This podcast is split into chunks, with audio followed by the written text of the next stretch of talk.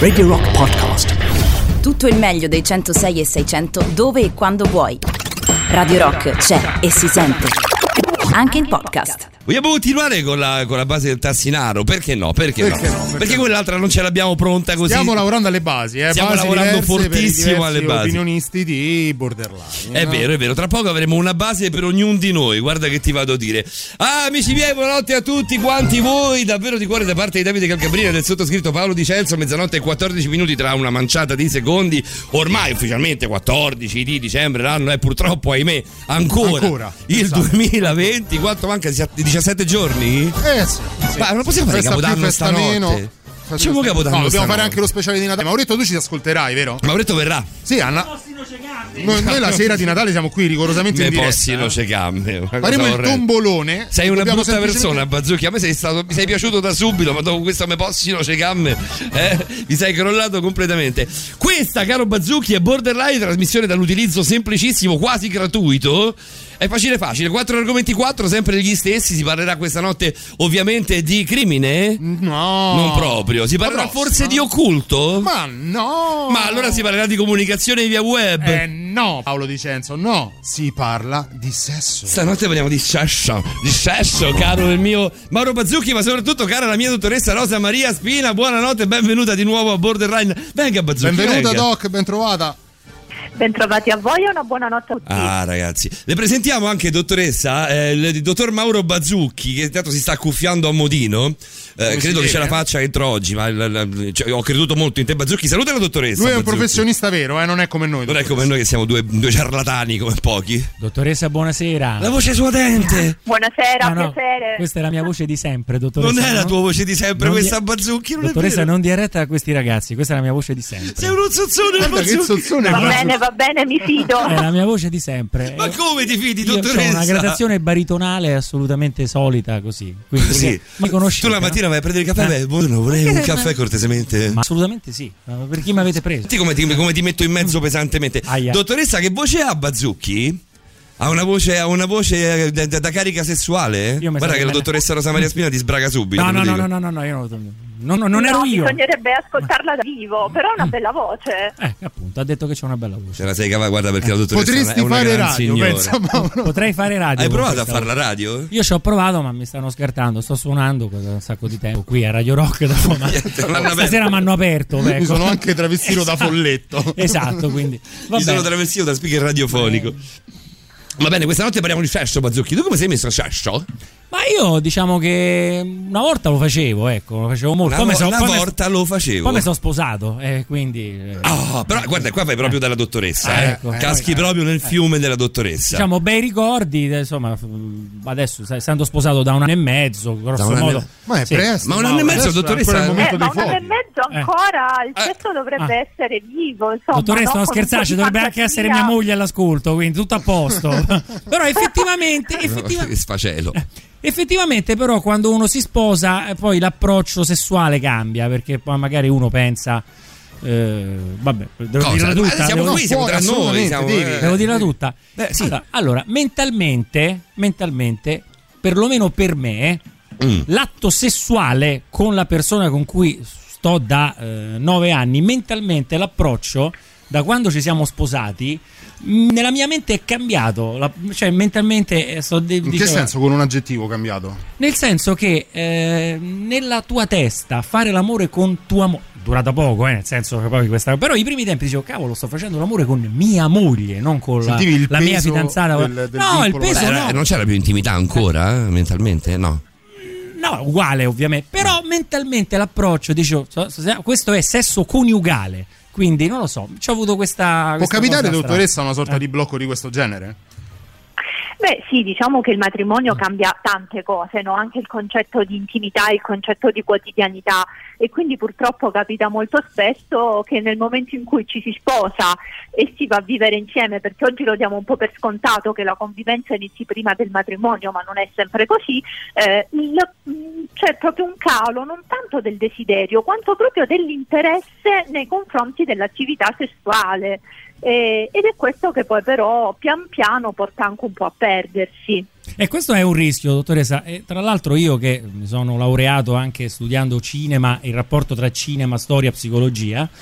Allora, il film più famoso che parla di rapporti coniugali è il film di Ingmar Bergman, Scene da un matrimonio, che poi ha dato l'apripista, ha fatto da apripista a tutta una serie di film che parlano proprio di questa dinamica. Come risolvono la loro crisi la coppia che si sposa, poi si allontana, cioè la tomba del sesso, eh?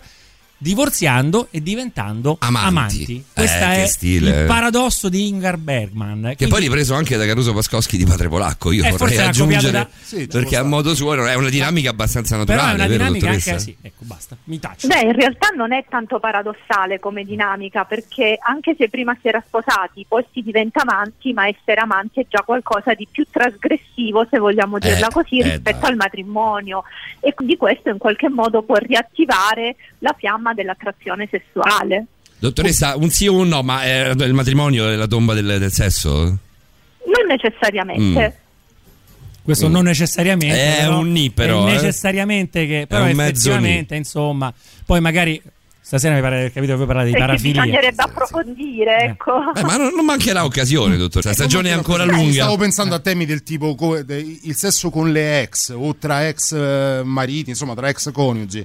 Potrebbe essere un tema da approfondire. C'è chi crede che il, te- che il sesso Sì. con una ex sia qualcosa di, di particolarmente eccitante, chi invece non ripercorrerebbe mai un. Io, terreno io vado retro. Satana proprio. Vabbè, dipende proprio mai più. ex, da come ti sei Ma trovato. sono d'accordo perché quando si arriva a una certa età come noi, il sesso con la ex, soprattutto se è una ex con la quale sei stato quando avevi 18, 20, 25. Beh, quella però è tanto. Io personalmente, tanto mia moglie ha letto a quest'ora. Io Ma non personalmente. ascoltando una- tua moglie, No, prima. no, no, in realtà dice una cavolata. Eh, praticamente io con una mia ex del- del- dell'università farei, del- perché mi ricorda quando avevo 24, 25 anni. Insomma, magari c'è casca oggi. Bene, Però credo che lì siano anche dinamiche diverse. Beh, perché- diciamo che però può essere un'arma a doppio taglio perché potrebbe essere un po' un ripercorrere una sorta diciamo di, di- di gioventù passata, Esatto. ma eh, però potrebbe essere anche un ricordo tra virgolette un po' troppo lontano a livello di prestazioni, di Eh, desiderio, di perma. ad anni facevi le fiamme, Bazzucchi. attenzione. Mi sa Eh, che non la eh, cerco la mia ex dell'università. Va No, bene, io me ne andrei proprio a casa da, ma- da mia moglie. Vai a casa della signora. Come si chiama la signora? Paola. Paola. Ora a casa della mia Paola moglie. sta arrivando, te lo mandiamo subito. Te lo mandiamo subito. verrà a fare il il suo motorino, dovere. 20 minuti sto a, 20 a minuti sta dall'altra parte di Roma. Arrivederci. Ciao Mauro. Ciao Mauretto, salutiamo Mauro Bazzucchi. Dottoressa, ci aspetti qualche minuto? Mettiamo in morciba Certo. e torniamo? Partono i morciba, partono, partono, Partono, partono. Che non si dica che i morciba Erano lì pronti a cantare per noi. just to show you my face. But when it comes to the crunch, I just hide in disgrace. You're calling me mad, but oh, you're the same. Cause you gotta be seen to be playing the game. Yes, we gotta be to be playing the game. It ain't gonna hurt now if you open up your eyes. You're making it worse now every time you criticize.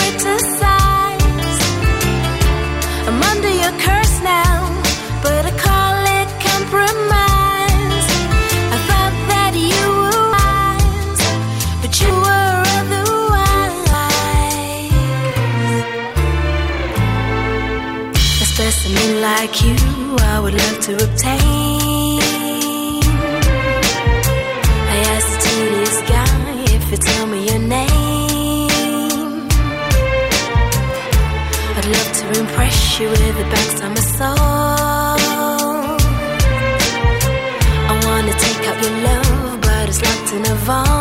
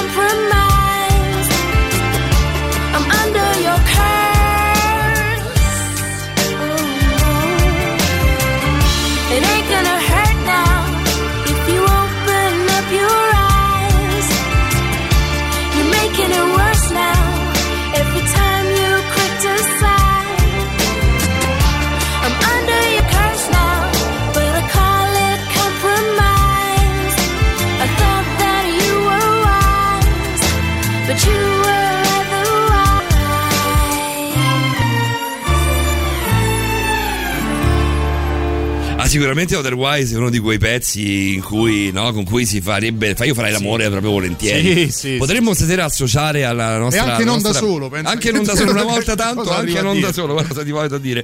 Eh, potremmo associare la nostra, la nostra puntata parafilia con la dottoressa Rosa Marina. Ci sei, dottoressa, a proposito?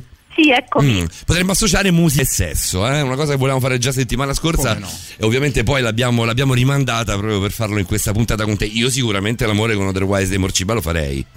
Sì. Sì, sicuramente ha un suo perché.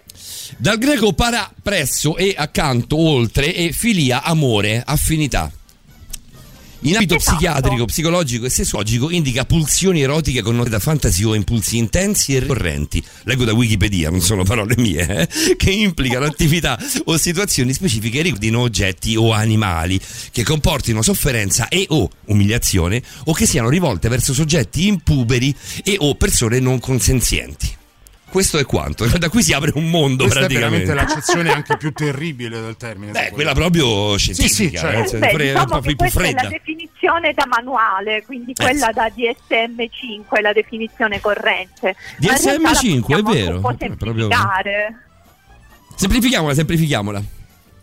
È un modo molto più, in modo detto più semplice, è un'attrazione sessuale verso qualcosa che non è usuale, che Mm. non è comune, Eh, quindi qualcosa che in qualche modo è al di fuori dalla norma e Eh. questo però vuol dire anormale. Eh, però, dottoressa, Eh, qua ma- bisognerebbe innanzitutto definire il normale. Che è impresa ardua. È Esattamente, impresa infatti molto in questo ardua, caso forse. non parliamo di ehm, al di fuori della norma come un qualcosa appunto di anormale, quindi di patologico, qualcosa che non è comune, quindi che statisticamente parlando anche in questi termini è meno frequente rispetto Mm. ad altri tipi di attività come potrebbero essere Mi sembra che in 30 secondi siamo riusciti a masturbazione o il rapporto sessuale completo. Andiamo con degli esempi, così magari aiutiamo chi è all'ascolto. Stanno già arrivando dei messaggi che per lo più ovviamente sono di saluto, come, come è normale che sia ad inizio trasmissione, ma anche per far capire a chi è all'ascolto eh, se più o meno rientrano i loro gusti in quelle che potrebbero essere definite delle parafilie. Degli esempi concreti.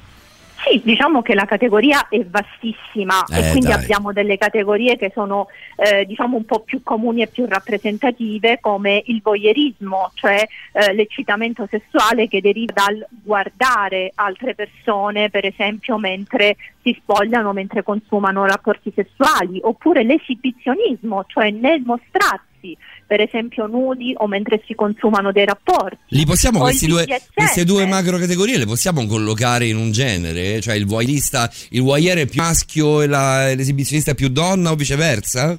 Oppure 50 e 50?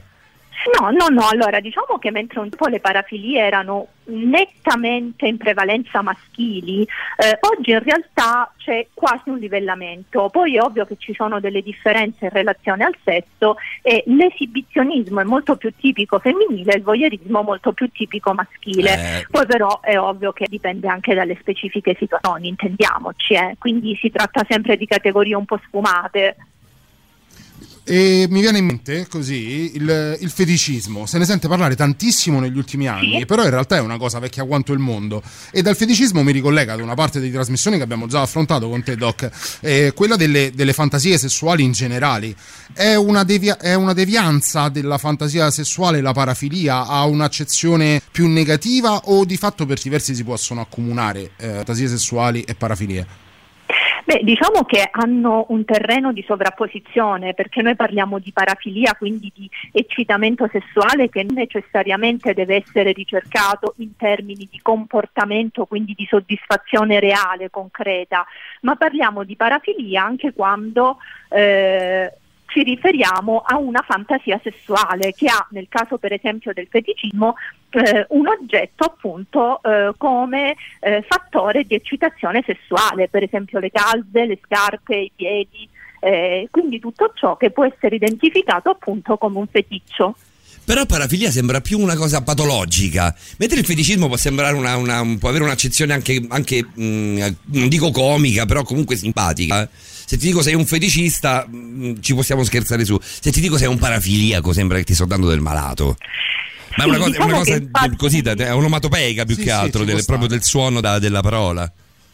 Infatti diciamo che ancora oggi molto spesso si cade in questo errore, cioè se si fa una ricerca su internet anche di siti eh, che comunque in qualche modo sono accreditati da un punto di vista medico, spesso troviamo la definizione di parafilia come addirittura una malattia, come un disturbo psichiatrico. In realtà il termine parafilia ha sostituito quello più vecchio di Pedersone Eh, che dai. indicava una vera e propria devianza sessuale.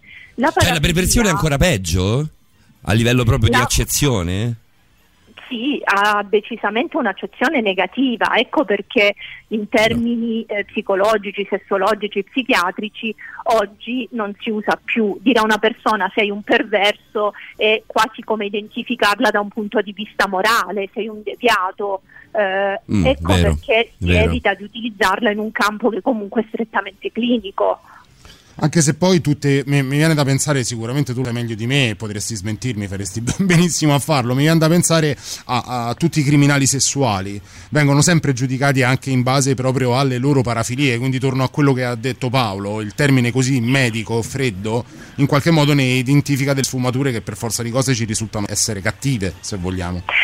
Sì, in parte è vero, ma è proprio per questo che voi avete iniziato la puntata leggendo la definizione del DSM-5. Beh, nel DSM-5 addirittura viene fatta un'ulteriore specificazione, non si parla più di parafilie in generale come appunto il voyeurismo, l'esibizionismo, il feticismo e via discorrendo, ma si parla proprio di disturbo parafilico, proprio per entrare nel merito di quelle che sono eh, le caratteristiche delle parafilie che però possono essere considerate appunto un disturbo, Però, una dottoressa, devianza. dottoressa, tu per un attimo, ma soltanto per un attimo, nella tua fantasia devi far finta che né io né Davide sappiamo cos'è un DSM. Aspettiamo Renato Zero e poi ne parliamo con attenzione, perché Certo. DSM è una parola che comincia a diventarmi particolarmente difficile. Intanto Wire, così rimaniamo in tema. Eh?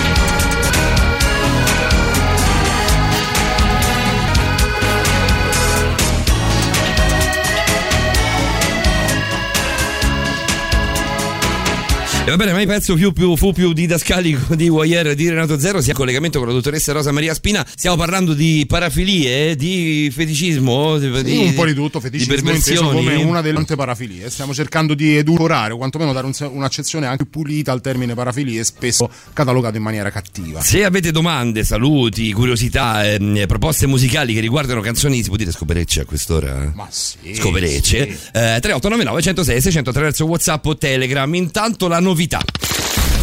Music. La musica nuova a Radio Rock.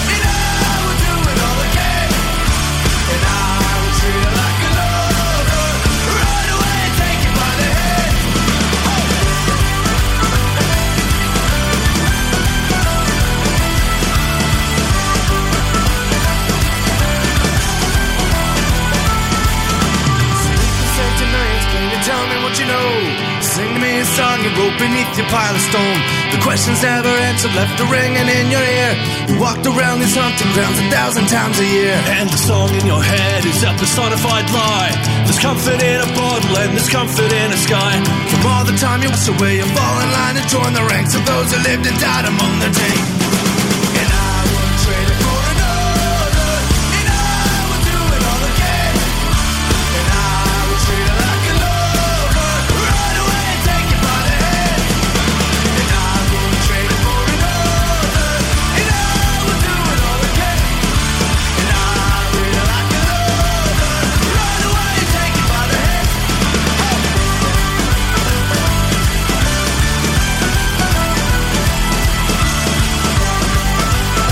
Beh, in, ehm, in fuori onda parlavamo io e Davide mm, eh, di Dropkick Murphys. Loro sono i Ramjacks che si avvicinano moltissimo, come sono dall'Irlanda Sì. dei Dropkick. Anche Flogging Mm, Molly. Sì, no, eh, sono- hanno questa lì, sonorità sì, che insomma è esatto. abbastanza classica, ma davvero molto divertente. Anche natalizia, guarda cosa ti dico. Tra poco con la dottoressa parleremo anche di Natale. eh, però, dottoressa, ci sei? Sì, sì.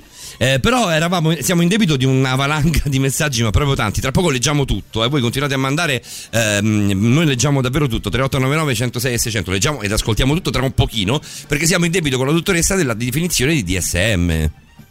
Sì, allora il DSM non è niente di più e niente di meno che un manuale diagnostico che viene utilizzato in psicologia e in psichiatria, diciamo così, per definire ciò che può essere sano e ciò che non lo è, perché Mm. contiene una serie di criteri diagnostici. Linee guida? Quindi, sì, in un certo senso sì. E, e questo quindi vale anche per le parafilie che come dicevamo appunto nell'edizione 5 perché poi periodicamente ovviamente escono di aggiornamenti. Qual è l'acronimo, Il 5 è di, l'acronimo di. DSM? Eh, manuale sta- diagnostico e statistico dei disturbi mentali. Ah, proprio così. Be- È bello duro come approccio a Ci DSM. sono state tante discussioni Eh, sì. perché molte cose che noi pensiamo essere disturbi mentali in realtà hanno avuto parecchia difficoltà ad entrare nel DSM nel corso degli anni. Non è così Vero. facile. Ma non solo, ma hanno avuto anche molte difficoltà ad essere tolte dal DSM come disturbi Vero, mentali, sì, uno sì, su sì. tutto l'omosessualità che non fa più parte del DSM dall'80 e qualcosa, ora non ricordo di preciso l'anno. Già che ci sia è 80 davanti è ancora- abbastanza vergognoso. eh. Eh. Esatto, esatto, ma al di là di questo, cioè, la dice lunga il fatto che eh, nel 2020 ancora c'è chi la considera una patologia. Quindi è vero che a volte vengono tolte delle definizioni dal DSM, ma poi sono dure a morire in quello che è un po' la, la mentalità, la mente di- diciamo del pensatore comune. Eh, per riferire alla nostra trasmissione, dottoressa, anche le personalità borderline, tutta la, ovviamente si intende per, per patologia, le, le patologie borderline, le- quelle che vengono, quello che viene chiamato il bipolarismo, ma il bipolarismo vero spesso viene eh, scambiato con la doppia personalità che non c'entra nulla, quella ha avuto, ha avuto parecchie difficoltà ad entrare nel, nel DSM in passato. Esatto, perché comunque c'è una difficoltà per alcune condizioni, diciamo così, ad essere Individuato. Eh, certo. Quindi è difficile capire quando realmente ci sono le circostanze per poter parlare di un disturbo e quando non ci sono. Senti Doc, eh, cominciamo la nostra carrellata di messaggi. Cominciamo con un messaggio molto interessante che è quello di Annie Chang. Ce l'hai Davide? Cominciamo da lui, No. poi andiamo da tutti gli altri. Alessandro, Silvia, Master James, tutti quanti. Ok, vabbè, eh, eh, Annie Chang lo saluto, ci scrive a Vicenza e Calcabrina, mi siete mancati, però fate i bravi che l'argomento di stasera è inquietante. Addirittura è inquietante. Inquietante, inquietante è l'altro. nel DSM sono definite le sindromi che non sono immediatamente malattie, sono mere descrizioni di comportamenti, spesso ricorrenti o costanti. Ci trovi anche la sindrome dell'amico immaginario e stando a quella definizione tutti i religiosi sarebbero malati di mente. Se fossero malattie anziché sindromi, c'è differenza tra medicina, psichiatria e psicologia. Beh, certo. La seconda è più simile ad economia che a fisica, fa largo uso dei numeri lì dove non può esserci elemento empirico, ma non si avvicina neanche lontanamente alla quinta deviazione standard necessaria ad accettare un dato statistico come verità scientifica. Non a caso il DSM è lo strumento preferito dal Ministero Vero. degli Interni, ci vuole poco, prend- ci vuole poco prendere quattro foto dal profilo Facebook, incollare 3-4 definizioni di DSM amalgamate ad arte e far firmare il TSO ad un medico compiacente e internare. Beh, mi auguro Proprio che non così. sia sì, dai, dottoressa. Beh, diciamo che non è proprio sì. Eh, dai, è un anche po', un po' perché- semplificato come... Cioè, TSO è una cosa Eh, complicata. Ma infatti tutta la procedura per il TSO è estremamente complicata, quindi sicuramente insomma anche con una diagnosi da DSM non è detto che si arrivi ad un TSO. Ecco, parliamo insomma di procedure che poi nella realtà eh, non sono così immediate come si potrebbe pensare. Andiamo ad altri messaggi, vado di seguito, c'è Isabella che ci scrive ciao ragazzi, io non sono una guardona, tornando al discorso voyeurismo contro esibizionismo, Eh, lo sapevo che avresti passato questa canzone, Eh beh, dai, era, era didascalica, Isa. Vabbè, lo ammetto, io non sono parafiliaca, ma non mi sento antica per questo. Secondo me molti ne parlano solo per darsi un tono, ma in realtà non era questo il, il- il contesto in cui inserivamo le, le parafilie. O meno. No, inseriamo le parafilie perché bisogna parlare, perché dobbiamo parlarne. È un argomento eh, di quelli proprio master, no, dottoressa? Eh, ma noi pensiamo alle parafilie come a qualcosa di estremo, in realtà può bastare anche molto meno. Ecco, come un po' dicevate voi prima, se noi diciamo parafilia, cioè immaginiamo chissà cosa, invece basta veramente a volte anche poco, no? Cioè anche le donne, ora mi viene da pensare banalmente, possono avere per esempio una predilezione per le scarpe con il tacco. Ah, quello, Eh, io là ci sono, eh, io là sono presente, devo ammettere che sono Ecco, presente. Non sempre noi donne magari le scegliamo con una chiara connotazione sessuale, ma in un certo senso è una parafilia anche quella. Ti devo credere, dottoressa. eh? Ti devo credere su questa cosa, eh? Eh beh, sì. Vabbè, prendiamo, È un prendiamo per buono che ti crediamo sempre. L'intento di piacere non ha per Beh, forza. consideriamo che Freud considerava no, tutto ciò che comunque, ecco, come i tacchi, le pipe, le cravatte, insomma, mh, considerava tutti questi dei simboli fallici, quindi dice anche se eh, non c'è eh, razionalmente, consapevolmente, consciamente una connotazione sessuale, ma inconsciamente una costruzione sessuale dietro c'è. Quindi la predilezione per certi tipi di scarpe che anche noi donne semplicemente scegliamo ha poi o può avere in fondo in fondo una connotazione erotica. Qual è l'alter ego maschile del tacco? Mm, la pipa, gli orologi Vedi? per esempio, le cravatte. Vedi? Vabbè. Cioè io e te proprio ne niente, eh. Io non porto orologi e non fumo la pipa, però Eh, le non cravatte porto neanche la cravatta. Eh, ma la cravatta le portata, anche le sigarette, tutto ciò che in qualche modo può richiamare un simbolo fallico. Eh, però la sigaretta è bilaterale, eh, perché io trovo, cioè io se immagino una donna nuda con un, con un tacco importante, una E sigaretta la trovo, perché la per trovo tutta- un'immagine fortemente per sessuale. tutta quella parte del Certo. mondo che non fuma, invece la sigaretta è proprio un no, un no sex a tutti gli effetti, ti allontana proprio. Sicuro di questo? Sì. Dice, dice bene Calcabrina? Eh? Beh, diciamo che eh, se la vediamo legata magari al cattivo odore che la sigaretta può anche produrre, eh, sicuramente sì, però poi a volte nell'immaginario erotico eh, anche personaggi no, che vengono rappresentati un po' come dei sex symbol, quasi tutti fumano Eh beh, come, eh, diceva, sigarette. come diceva Alberto Sordi in viaggio con papà, la sigaretta fa male, ma forse scopi. Vede, vede la differenza tra me e Paolo? Lui pensa ad Alberto Sordi in viaggio col papà, io pensavo a Paul Newman nella stangata, la famosa immagine Eh, vabbè, dei dai, suoi occhi lì, e la eh. sigaretta che fumava, no? Esatto, esatto. Isabella ti dice la macchina? La macchina grossa è il simbolo fallico? Anche Sì. la macchina Sì, sì. rientra un po', sì, sì, sì, in uno dei simboli fallici. A volte si dice che guardando la macchina che un uomo ha si può capire anche che tipo eh, di uomo è a livello sessuale. Cioè, eh, volte niente, io e te, anche Calcabrina, però andiamo male male, eh. punte di narcisismo. Sì, c'era un libro che lessi per eh, l'esame di antropologia culturale che si chiamava Il sorpasso e teorizzava proprio tutta questa dinamica legata alla macchina come simbolo fallico. È assolutamente vera sta cosa. Ci dobbiamo salutare per un attimo perché c'è il super classico, torniamo subito dopo con te. I White Stripes su Radio Rock. Radio Rock. Super classico.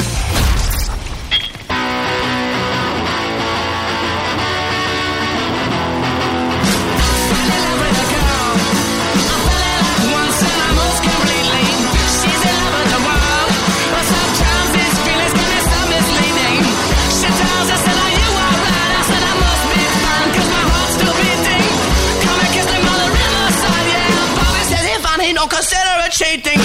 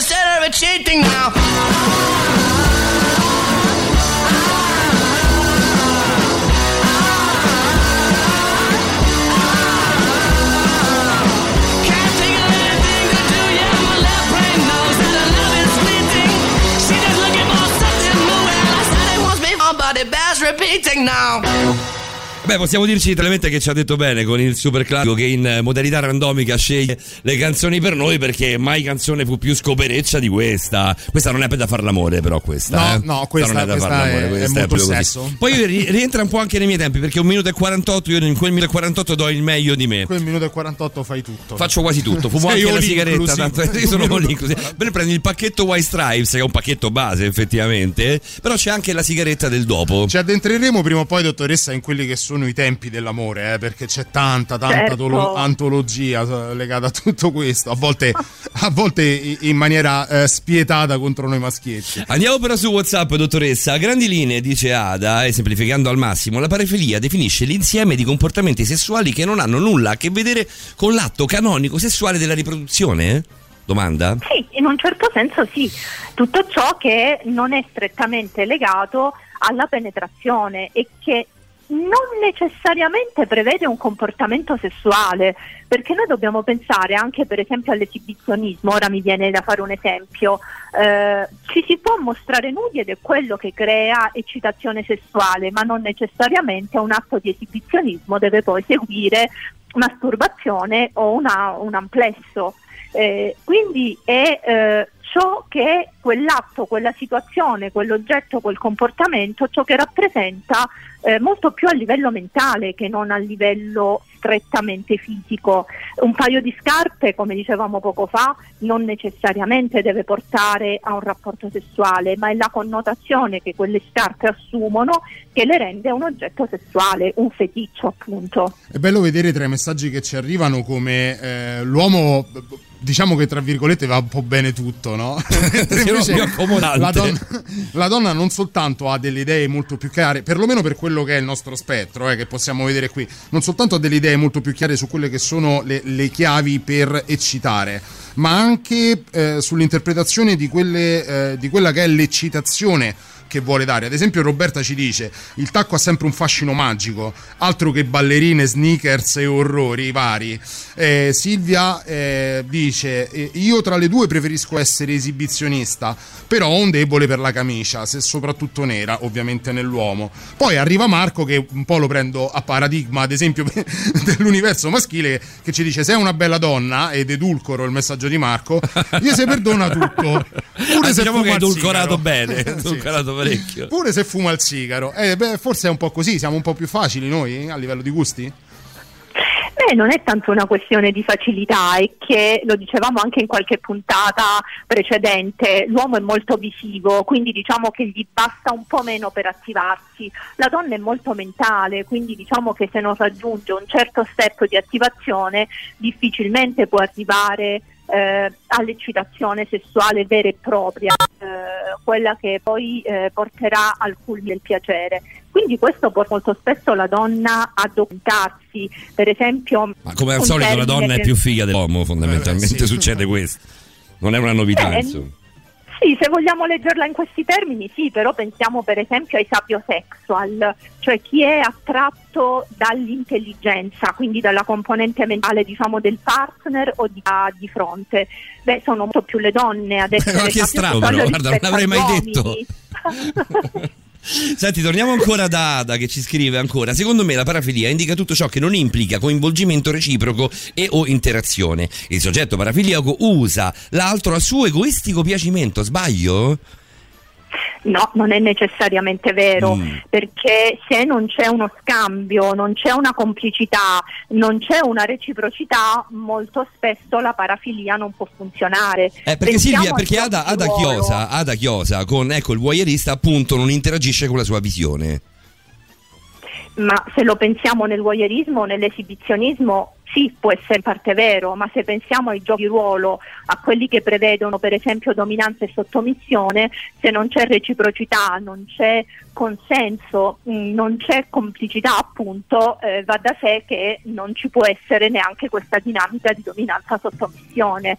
Eh, quindi dobbiamo tenere conto che lo spettro delle parafilie è estremamente ampio, per cui si possono prevedere tutta una serie di variabili, di comportamenti e di situazioni. Alcuni sono più vissuti a livello individuale, altri invece necessitano di un contesto che comunque è relazionale, non dico di coppia perché può essere anche messo in pratica eh, tra partner occasionali, però relazionale sì.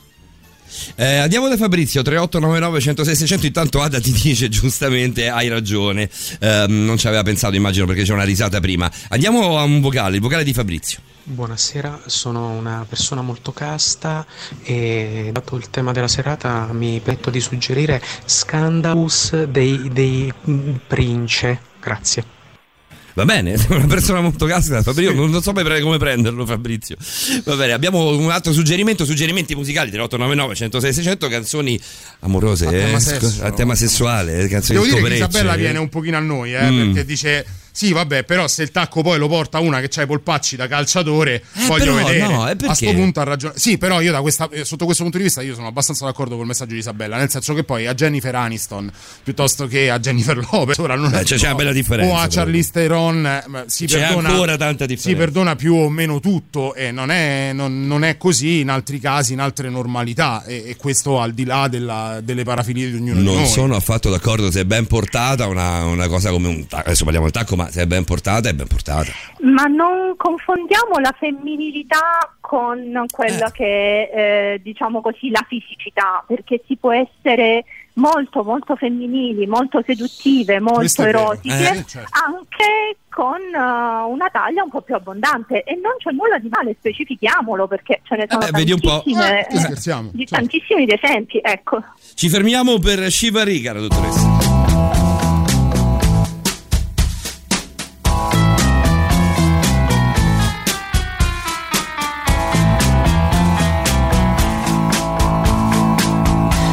There's a nail in the door and there's glass on the lawn. Tacks on the floor and the TV is on. And I always sleep with my guns when you're gone. There's a blade by the bed and a phone in my hand. A dog on the floor and some cash on the nightstand. When I'm all alone, the dreaming stops just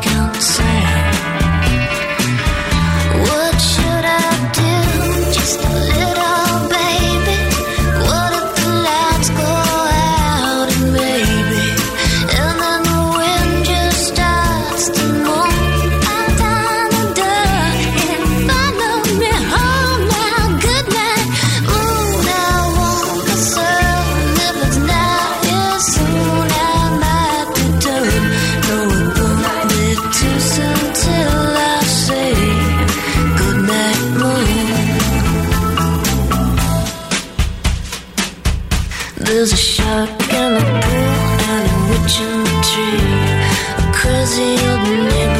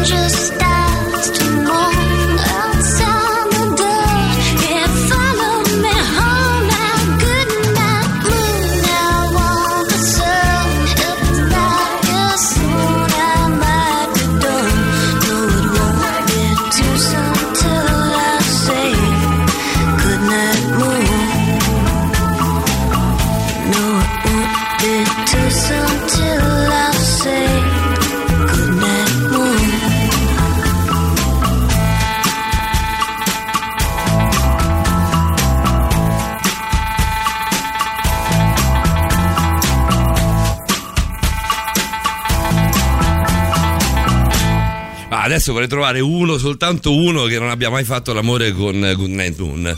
Non, non- credo ci sia. È capitato, andava nelle radio, praticamente dalle radio usciva soltanto questa, anche Radio Spente usciva per un periodo. eh, Good Night Moon di eh, Shivaré. L'unico punto, dottoressa, sei con noi ancora? Sì, sì, ci Ma sono. Per te è praticamente pomeriggio, insomma, come, come tutti i Sì, nostri ancora. collaboratori. Il, il filo rosso che vi unisce, che unisce te e tutti gli altri nostri collaboratori qui a Borderline è veramente uno. Il fatto, eh, sono veramente due in realtà. Il fatto che sappiate tantissimo dei vostri argomenti, praticamente tutto, sappiate affrontarli. Ne Diciamo parlavamo che prima in fuori unisce, onda. unisce esclusivamente voi. È vero, senza quello che me e unisce Paolo. voi, quello, che unisce voi a noi, eh, sai, il fatto di è essere degli accaniti nottambuli.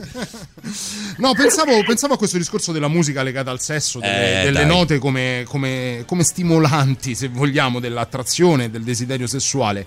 Eh, rientrano in una parafilia, cioè il provare eccitazione il- tramite, tramite una- la musica può essere considerata parafilia? Beh, in un certo senso sì, anche se eh, non necessariamente attraverso la musica in modo specifico, ma quanto attraverso il suono, attraverso la voce, attraverso le parole. Per esempio esistono due parafilie specifiche eh, che tengono in considerazione questo aspetto. Uno è la scatologia telefonica.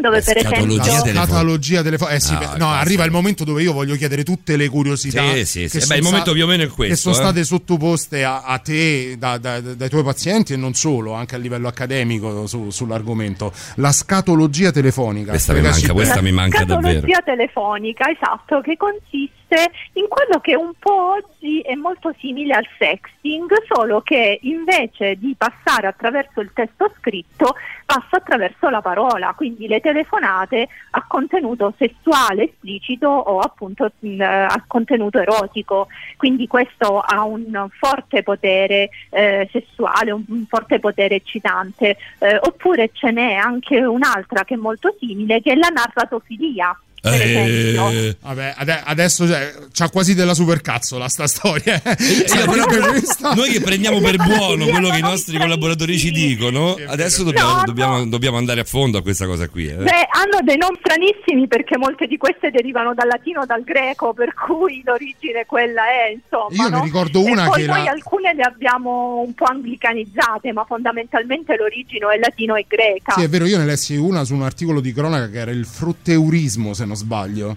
Che Frotterismo. è nient'altro, è Sì, nient'altro lo che lo strusciarsi, la mano morta nei mezzi pubblici, che è un reato a tutti gli effetti, è una parafilia ed è una delle più comuni, ho letto. Scusate, anzi, prego, prego, dottoressa, poi devo fare una cosa brutta ma fortemente didascalica. Io adoro le cose didascaliche, soprattutto in radio.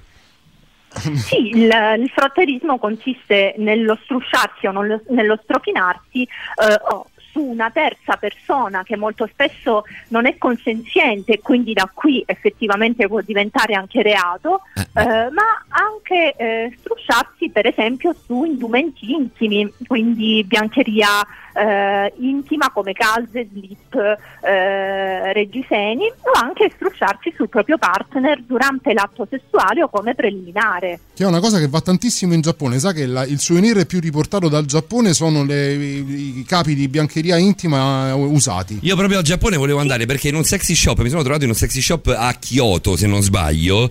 Eh, stavo pensando proprio al Giappone quando si parlava di nudità, perché in Giappone la nudità non è vista come un qualcosa di erotico o di attrattivo. Eh, le non è onsen- motivo di scandalo. Non è motivo di scandalo. Le, le onsen, che sono queste, queste mh, terme, mettiamola così proprio per semplificare, che sono divise eh, tra uomini e donne. C'è un- una tenda nel migliore casi, se no ci sono dei muri che dividono proprio le terme maschili da quelle femminili. Si è tutti nudi, a partire dal bambino a fine dalla persona più anziana. E la nudità assolutamente scandalistica. Più scandalistico invece è il discorso che facevate con, con Davide. In questo sexy shop enorme, alto tipo 6 piani, quindi sono- è tutto in grande, anche se Kyoto è piccolina, c'è un intero piano dedicato alle eh, mutandine usate che le ragazze vendono ai mh, proprietari dei sexy shop evidentemente che poi le confezionano, le mettono sotto vuoto e tutto quanto, le garantiscono sono garantite ma si vende urina, si vende di tutto di tutto Sì, ma molto spesso addirittura queste vendite diciamo sono corredate dalla foto della ragazza. C'è la foto della ragazza, c'è la foto della ragazza, Quel sì, sì. capo di intimo per dimostrare che realmente quel capo è stato utilizzato. Faccio un crossover con un'altra puntata fatta sempre con te, ovviamente, dottoressa, dove eh, ci hai detto una cosa che ci ha liberato la coscienza a tutti. La fantasia sessuale non è tradimento, no? Mente si può fare sostanzialmente tutto. Mm. Prima hai Esatto. nominato il sexting, e proprio di questo stavamo parlando con degli amici l'altro giorno. Il sexting è inteso come fantasia eh, eh, sessuale, quindi appunto anche come parafilia, se vogliamo, però può essere considerato tradimento. Mm, Se beh, ovviamente momento- non viene fatto con eh, col proprio compagno o con la propria compagna. Diciamo che lì non è più una fantasia, è un portamento vero e proprio, quindi nel momento in cui viene attuato con una terza persona che non è il proprio partner, eh, là va un po' contestualizzato perché hai sentito il bisogno, ti ha eccitato fare sexting con una terza persona. Ecco, questo forse può essere definito proprio un comportamento borderline per rimanere nel tema della nostra trasmissione. Eh, borderline è una parola che noi in questa trasmissione Non l'abbiamo scelta a caso. Non l'abbiamo Non l'abbiamo scelta a caso. Ehm, c'è la novità, ci sono gli idols, cara la mia dottoressa, però prima io devo fare assolutamente questa tresciata. E a chi? A chi ha dato del tu per primo? A me. Ma chi è che l'ha fatta piangere? Il Necchi, alla mia frase. Ordinami di non telefonarti più. E io obbedirò. Un'ora a singhiozzare dentro questo orecchio. Eh. Perché voi non avete sentito il mugolio che ha fatto dentro il mio di orecchio. Quale mugolio? Di libidine. Quando le ho detto ti leccherei dalla testa ai piedi. Ma quando gliel'hai detto? Eh? Ieri, in corridoio, col gettone. E qui voi non mi fate telefonare a modo mio. Perché tu sei uno schifoso, non capirai mai nulla di quella donna là. Credi che siano fatte tutte uguali? Sì, sì, sì. Lasciate, lasciate che la porti al punto giusto e poi vedrete. E già ci siamo quasi, eh? Alla telesega. La musica nuova a Radio Rock.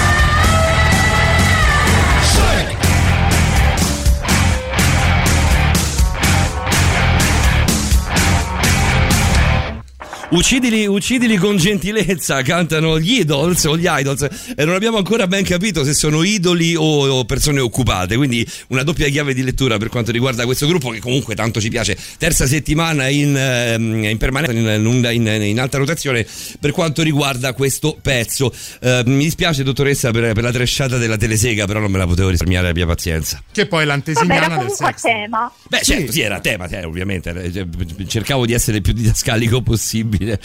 Va bene, ci sono un po' di messaggi, li leggiamo, Davide, con la Sì. dottoressa? Allora, Ma- Marco ci scrive: Io mi struscio alla radio mentre sento Radio Rock. No, vabbè, però che dice: brutto. dottoressa, è grave. Ma Oddio, Marco, no. Beh, però sei la dottoressa tu. Eh, no, Lascia rispondere chi è laureato Sì, no, e lo fa giusto, per lavoro. giusto. Beh, se questo tipo di comportamento non causa un disagio a livello personale o nazionale o sociale, deve essere una libera scelta anche questa. Sì, c'è, c'è Isabella. Vabbè, Isabella, però ora fa- facci fare gli imbecilli a noi. Chioto scaccia Chioto, non te lo concedo. Oh. Eh, dottoressa, non si prenda a gioco di noi, poveri, piccoli e banali. Ma no, la dottoressa non lo fa assolutamente. Oh, Silvietta ci fa ragionare su una cosa. Isabella, non ti sei regolata. Perché abbiamo chiesto al 3899 106 e 600 e lo ricordo così di aiutarci a comporre quella che è un po' la playlist musicale di questa sera, tutto a tema sesso, visto, visto ovviamente l'argomento. E Silvia fa dei nomi che in realtà non sono così usuali, perlomeno da queste parti. Vado a leggere.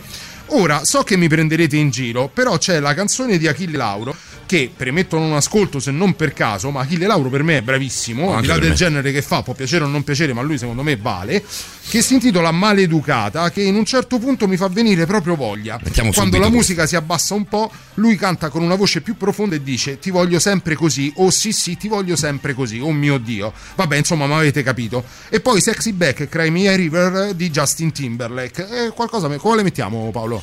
Ma io metterei Achille Lauro così giusto Allora, perché abbiamo dopo- ascoltato più musica italiana, quindi rimarrei su, questo, su Dopo- questo- dopo questa linea mettiamo. qua. Ehm, abbiamo altro da Eh, leggere, questo sai che è non un tipico credo. esempio di Mm.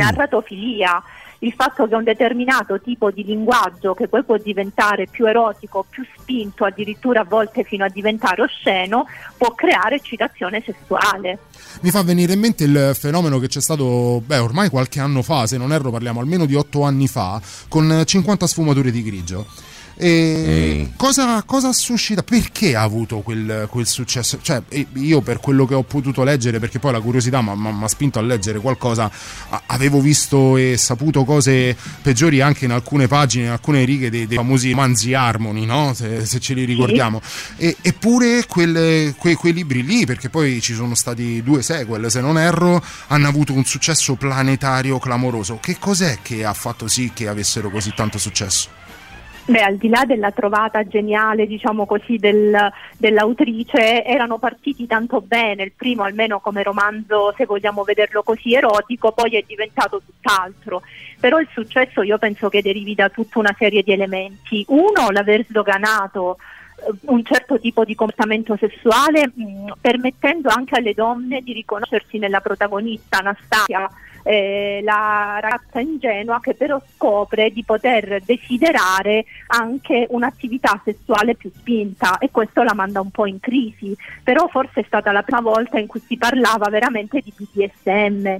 Però, però Però. da qui la trovata geniale secondo me che ha fatto appunto poi bancare insomma rispetto alla vendita e che in realtà tutto è stato costruito in un romanzo che alla fine è diventato un diciamo così un romanzo, ero- un romanzo rosa forse neanche tanto buono perché lui comunque sì. era bello era ricco era intelligente eh, cioè eh, aveva l'aereo aveva lo yacht Sì, fai meno, quindi- fai meno, insomma, più, sei, sei più sulla terra. Esatto, quindi tanti, sì, è eh. vero che Anastasia si è innamorata di lui all'inizio, diciamo solo attrazione sessuale di quest'uomo che era un, un dominatore, eh, però poi lui è capitolato e è conquistato, cosa che poi forse in fondo in fondo vogliono tutte le donne, il lieto fine, no? Eh sì, forse era proprio quella fantasia a creare eh, quella pill enorme, quantomeno sull'universo femminile. Dottoressa, nel prossimo, blocco, nel prossimo blocco andiamo un po' a quello che è lato oscuro poi delle parafilie. Io sto leggendo eh, come in ambito psichiatrico sia una parafilia anche la pedofilia. Però vorrei rimanere ancora un po' nell'ambito, no, quello un po' più ludico, lo possiamo definire così? O quantomeno Sì, certo. piacevole. O quantomeno quanto meno Più piacevole, divertente. più divertente, anche perché noi la nostra trasmissione sì è vero che approfondisce tanti argomenti anche delicati, eh, però cerchiamo di farlo sempre in maniera il più, il più Ovvio, radiofonico ovvio. Nel possibile. momento che parliamo di parafilie dobbiamo anche parlare di quelle Dobbiamo che andare- portano ovviamente a- al crimine, ai reati e a cose, a Certo. cose ovviamente deprecabili, però è anche Anche perché, anche Però perché è anche importante sottolineare, forse scusatemi se vi interrompo. No, no. il fatto che molti comportamenti sessuali che molto spesso vengono ehm, diciamo definiti con un'accezione negativa, poi in realtà possono benissimo far parte della vita di tutti quanti noi senza che debbano essere considerati una patologia, una malattia o qualcosa di deviante. Ma infatti, possono essere dei comportamenti eh, assolutamente nella norma che ci permettono di creare variabilità sessuale. Punto.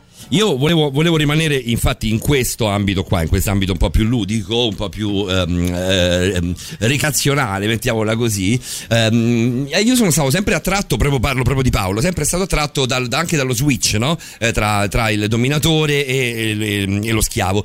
Eh, però in realtà è una cosa che è rimasta più nelle mie fantasie. Cioè, ho avuto a che fare con partner che abbiano ehm, appoggiato questa mia fantasia, che abbiano detto guarda per me non c'è problema, puoi fare tutto quello che vuoi, eh, possiamo darcela come ci pare. In realtà non è che mi sono divertito poi tanto, cioè mi, mi divertivo più eh, da solo eh, ad immaginare. Una, cosa, una situazione del genere. Poi quando ce l'ho avuta per le mani è stato come, un avere un come il bambino che sogna il giocattolo, eh, poi ce l'ha per le mani e sti cazzi. Sì, perché c'è la differenza che facevamo anche un po' la volta scorsa quando parlavamo delle fantasie sessuali. Le parafilie vale la stessa cosa. Una parafilia non è denotata solo da un comportamento ma anche da una fantasia sessuale. La fantasia può rimanere tale eh, anche perché non è detto che una volta che la vado a mettere in pratica poi Mm. ha lo stesso potere eccitante. L'altra, l'altra fantasia volta non ci avevo pensato così, effettivamente, proprio al, al- al mio personale, al mio trascorso personale. In realtà per me è così. Ad avvalorare ti parlo del mio, io in un locale dove c'era una serata dedicata al BDSM, nel, nel vedere, nel praticare... nel Quella serata in cui non mi avete invitato, maledetti. Dove non ti ho invitato, sì, assolutamente. In quella serata lì io mi sono divertito assolutamente, ma non eccitato neanche per un secondo. Eh, vedi, Sì, perché diciamo che nell'immaginario erotico siamo noi a gestire quello che succede, il partner ha determinate caratteristiche, si comporta in un determinato modo ed è tutto costruito a nostra misura, ma nel momento in cui noi ci troviamo a realizzare quella fantasia, beh, il partner vivrà di vita sua, quindi non è detto che riesca realmente ad incarnare quello che noi avevamo immaginato. Non solo Silvietta, non ridiamo di te, ma ti facciamo ascoltare Maleducata di Achille Lauro. Sì, voglio una stupida sigaretta. Sì, sono una stupida coniglietta. Ho lasciato il cervello nella mia cameretta. Sì, sono cresciuto, sì, dentro una gabbietta. Quando esco metto sempre una passata di smalto. Oh mio Dio, sto cesso pieno di borotalco. E tu ti stai truccando come una ballerina. Stai bevendo un tè speciale con la tua amica. Oh sì, sì, ti voglio sempre così. Sì, ti voglio sempre così. Sì, ti voglio sempre così.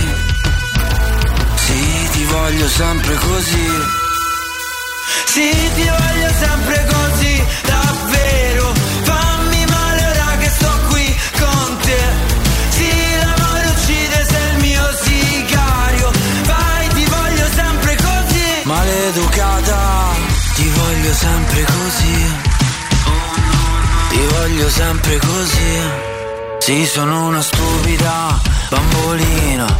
Sì, ti prego, affogami nella tua piscina. Le regalo il cuore, sì, così lo cucina. Strappa la mia pelle, sì, mettila in vetrina.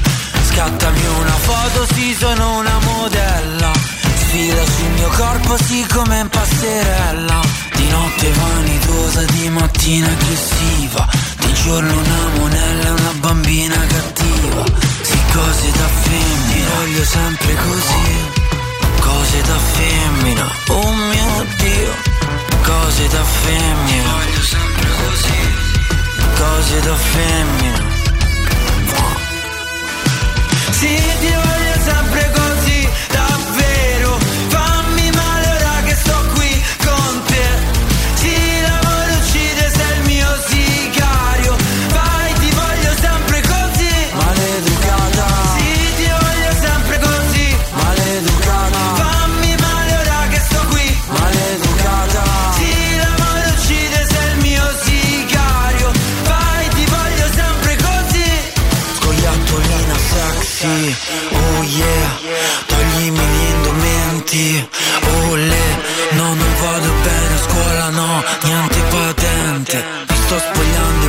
così, ripetente, oh sì sì, ti voglio sempre così, oh mio Dio, ti voglio sempre così, oh yeah yeah, ti voglio sempre così, ti voglio sempre così. Ma lo sai che per me è un sì grosso come una casa questo pezzo di Achille Lauro, come tanti pezzi di Achille Lauro, mi dispiace soltanto quando un personaggio figo come Achille Lauro veicola messaggi relativi alle droghe. Quello mi sta proprio sulle palle. Vabbè. Non è una parafilia il- il- l'associare il sesso alla droga, vero dottoressa? È soltanto una, una cosa, una cosa È un luogo comune, Mm, mm, mm. è un luogo comune perché molto spesso si pensa che sotto l'effetto di stupefacenti la sessualità possa essere diciamo amplificata. In realtà è esattamente il realtà- contrario. Esattamente il contrario. esatto. Mm. Eh sì, esattamente il contrario. Non puoi capire l'effetto che mi fa, ci scrivono eh, rimanendo su questa canzone. Cioè, se me lo dicessero in questo modo durante un rapporto, oddio. Anzi, no, madonna. Madonna, perché oddio, devi scambiare? Vabbè, Perché sempre di oddio, divinità sì. si tratta. Per carità. No, è che mi hanno avvicinato, vabbè, questo è un discorso tecnico, hanno avvicinato sto monitor, non ci vedo un grande Va bene, questo poi ne parliamo così va meglio. Mm. Ci hanno sempre insegnato ad essere educate, brave e buone. Praticamente tutto tempo perso? Eh, questa Posso non è male. dirlo, eh. In un certo senso sì. In un certo senso sì, perché diciamo che esiste in sessologia quella che viene definita teoria del doppio standard, per cui diciamo che si tende ad assumere, e purtroppo ancora oggi in buona parte questa teoria è valida, un atteggiamento diverso nei confronti della sessualità legata al mondo maschile e della sessualità legata al mondo femminile. Per l'uomo tutto è concesso, eh, eh, ogni comportamento sessuale più esplicito, meno esplicito, più diretto, meno diretto è consentito perché? Perché sei uomo. Nel caso della donna invece eh, ci sono ancora tutta una serie di stereotipi sociali e culturali per cui a te donna è concessa la tua vita sessuale ma sei in un contesto di relazione, sei in un contesto in cui c'è un legame affettivo e sentimentale. Allora lì puoi fare quello che vuoi. Al di fuori di questo contesto sei una poco di buono, passatemi il termine perché purtroppo poi diventa così. Assolutamente, è una cosa, è una così. cosa mm, vergognosa, ma proprio anche, anche proprio antica, no? Eh, è tutta figlia di una Antica cultura macista. però eh sì, eh sì, decisamente di una cultura patriarcale Eh che però purtroppo ancora oggi a livello di cronaca ci viene continuamente rimandato. Pensiamo All'omicidio ai- d'onore, io penso diciamo, all'omicidio d'onore, ragazzi. 1984 è stato, è stato de- de- Ah, cioè, penalizzato pensiamo anche al d'onore. revenge porn, dei fatti Come no, che come sono no, accaduti. bravissimo. Sei donna, sei maestra, no, non puoi avere una tua vita sessuale perché poi non vai bene per educare dei bambini. Ma cioè, ci rendiamo conto di quanto ancora eh, ci sarebbe veramente da lavorare, da studiare per liberarci eh, di questi stereotipi. Eh, quindi è vero, ci hanno cresciuto per essere carine ed educate, ma in realtà anche noi donne abbiamo diritto ad esprimere la nostra sessualità come più ci piace. Dottoressa, mi, mi- dispiace, ma sei proprio fighissima. Io No, te lo no, dico no, proprio come te lo so dire, perché è, Grazie. è proprio bello stare in diretta con vero, te. è vero, è Eh, assolutamente Isabella che ti scriveva appunto se, se fosse poi tutto tempo sprecato, ti chiede se fai corsi di recupero. Io te la, te la giro in una domanda scherzosa, te la giro invece in maniera seria. Fai corsi di recupero?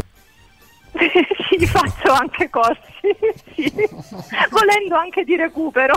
Te l'ho detto, è una cosa scherzosa che ti metto però in maniera seria. No, però Eh, lo se diciamo, lo- se, se vuoi, social. esatto, La esatto. dottoressa Rosa Maria Spina ha una pagina, così potete anche seguire quelle che sono eh, le sue attività oltre eh, lo spazio qui con noi a Borderline eh, e magari entrare eh, in contatto con lei. Lei è una professionista H24, non soltanto quando abbiamo il piacere di ascoltarla eh, qui da noi. C'è un messaggio di Annie Chang che mi riporta un po' alle superiori perché mi chiama Calcabri, come mi chiamavano a scuola. Manco noi ti ci chiamiamo Sì. Calcabri. Io una volta ho visto una tipa sul palcoscenico vincere un pesce rosso sparando palline da ping pong con la vagina. E non sto scherzando. Rientra in BDSM, ma non è una parafilia. E no che non è una parafilia, cioè diventa una parafilia nel momento in cui sta cosa ti eccita. Ti piace, esatto. Io l'ho vista mangiare, Esatto. mangiare gamberetti, insomma, in- inserirsi i gamberetti o fumare un sigaro con la vagina. Ero a, a Patpong, vicino a Bangkok, e c'era uno spettacolo di ragazze che facevano sta cosa. A me non incitava, Eh, cita- gamberetto, gamberetto rito, citazione meno 4. Eh. Io, io sono uno A zozzone. me, non, a me non ha eccitato in quel caso, però sono, sono rimasto a- a- allibito dalla cosa, ero incuriosito da morire. Ma i thailandesi, la domanda è: i thailandesi, Però ai thailandesi piaceva? qualcuno Può essere eccitante e ora che avete fatto riferimento a questo episodio mi viene in mente un racconto di Anais Nin eh, della collana Il Delta di Venere in cui si fa riferimento proprio ad una ballerina, ovviamente nei in, insomma parliamo credo anni 30, anni 20-30 del 1900, quindi insomma estremamente datata per alcuni versi ma eh, estremamente attuale, se pensiamo che in quegli anni è stata forse la prima scrittrice di racconti erotici, quindi io inviterei insomma ad andarla un po' a rispolverare. E eh, c'era proprio un racconto che faceva riferimento ad una ballerina che addirittura truccava proprio con il rossetto eh, la, la sua parte genitale e questo creava molta attrazione nel pubblico che, che la guardava. Senti Doc, ehm, ti ricordi quando, vi ricordate, insomma con Davide e con gli ascoltatori, quando un paio d'anni fa, non più tardi di un paio d'anni fa, eh, ci fu quella polemica eh, in Italia legata alla città di Torino, ma in realtà c'era Barcellona, c'era Berlino, c'era Londra se non sbaglio, ehm, dove aprirono dei bordelli con le bambole, con delle bambole appunto di gomma o di silicone o di quello del materiale che più vi, eh, vi stimola a livello, di, a livello di fantasia. Quella è una parafilia, cioè, cioè, addirittura abbiamo visto un matrimonio tra un, un ragazzo giapponese, credo, e Beh, la io una bambola. volta ancora ne pago le conseguenze. Io una volta per raccontare la storia di quella ragazza che, che ha voluto sposarsi un albero. Sì, là poi è adesso diventato- è diventato diventata tutt'altro, una- poi, tutt'altro, eh. però quella veramente ha voluto sposarsi un albero. Cioè, mm, sì, quella credo sia una parafilia, no, Doc? È una parafilia, una parafilia come l'attrazione sessuale per eh, le bambole. E oggi abbiamo delle bambole, non sono più le classiche bambole gonfiabili di un tempo. Eh, quelle che si portavano Eh, allo stadio? Ma no, decisamente no, sono dei prodotti estremamente ricercati e mi viene da dire anche particolarmente costosi Le perché real doll. anallergici, Mm, mm. eccetera, eccetera. Quindi eh, diciamo che ecco, in Italia eh, non ha avuto molta presa, ma penso sia anche facile immaginare perché, eh, mentre in Germania, per Mm. È esempio, abbiamo ecco, esatto, tutta una serie di situazioni che addirittura sono legalizzate. Che sono state anche nel matrimonio, Doc. Sì, Beh, però il matrimonio va fatto in due, eh, bisogna essere almeno, almeno due esseri diciamo- viventi. Io Poi posso, se- posso Diciamo capirlo con un anche quella è albero. un'altra eh. situazione un po' borderline anche lì, eh? Ti fermi per l'ultimo blocco, Doc? Certo. E allora Venus in Force.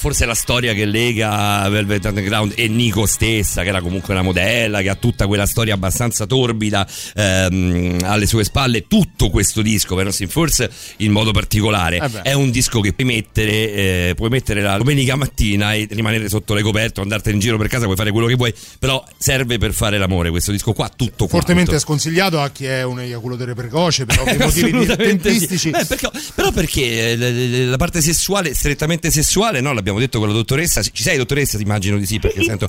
eh, la, parte strettamente legata all'atto sessuale può durare anche meno, ma si può stare una giornata intera a giocare su, su queste cose qui. Ah, sì, certo. Ma certo, non confondiamo quello che è l'amplesso in sé per sé Eh. con quella che è tutta, eh, tutto il comportamento sessuale, cioè eh, l'amplesso può durare anche pochi minuti, ma tutta la parte del gioco, del divertimento, dei preliminari eh, può essere molto più lunga. Anche la parte del dopo, secondo me, il dopo per poi ricominciare, ma questo è un, Anche dopo. è un argomento che poi magari ci ritagliamo eh, nella, nella prossima puntata perché in qualche modo dobbiamo chiosare questa bella chiacchierata che ci siamo fatti insieme. Eh, ti leggo ancora un messaggio di Ada, poi andiamo alla, alla, mm, alla- alla provocazione, provocazione, all'appunto che ci faceva Eni Chang. Ce n'è uno molto interessante adesso proprio di Annie Chang, che vai con Ada però. vai, Eh, vai. tanti anni fa sono uscita con uno scrittore erotico, non so se, se non, è, non è anonimo, quando, mm, piccola cosa, quando volete il messaggio anonimo scrivetelo prima, Prima, perché prima. magari noi arriviamo a fine e troviamo, leggilo anonimo. Eh, tanti anni fa sono uscita con uno scrittore erotico, eh, con tanto eh, di libro, con prefazione di Tinto Brass però, finiamo a letto e mi fa, ehm, ma tu vuoi dominare o essere dominata? E io boh, pensavo di scopare.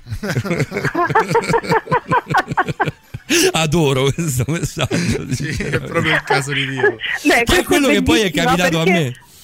Eh, a volte ci inventiamo chissà che, poi basterebbe anche meno. Sì, eh. il volo pindarico con lo scrittore a cui, a cui Tinto Brazza ha fatto la prefazione del libro, poi in realtà eh, quello, quello che vogliamo è, è- più, è più blando quanto, quantomeno.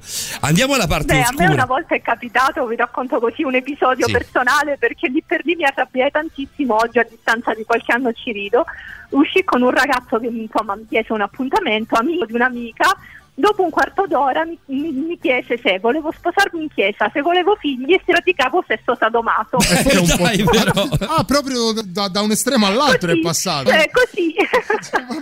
Vabbè, Sì, quando uno, proprio- quando uno vuole mettere in piazza subito tutto, vuole che tutto sia chiaro. Eh, ci scrive Inichang che poi ci riportava con un altro messaggio a quella che è la parte della parafilia che possiamo definire semplicemente illegale e vogliamo tirarti in ballo anche su questo perché è giusto nel momento in cui parliamo del macro argomento parafilia. Però l'ultimo messaggio che ci scrive è una cosa che mi ha turbato parecchio sono state le tipe che chiedevano dolore durante l'amplesso.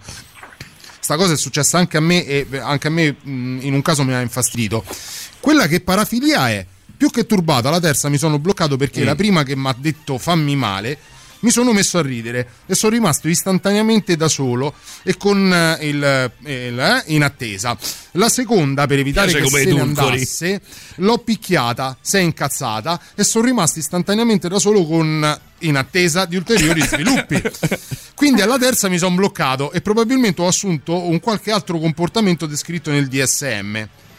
Certo che è veramente difficile come materia la tua, lo sai Doc? Sì, è complicatissimo. Eh, ma perché come dicevamo prima e anche in altre puntate, il confine tra ciò che va bene, diciamo, e ciò che non va più bene è estremamente labile. Diciamo che in questo caso a livello generale rientriamo nel masochismo sessuale, per cui ehm, l'eccitazione sessuale provocata dal eh, ricevere dolore eh, che può essere sia a livello fisico sia umiliazione, quindi anche in termini ehm, psicologici.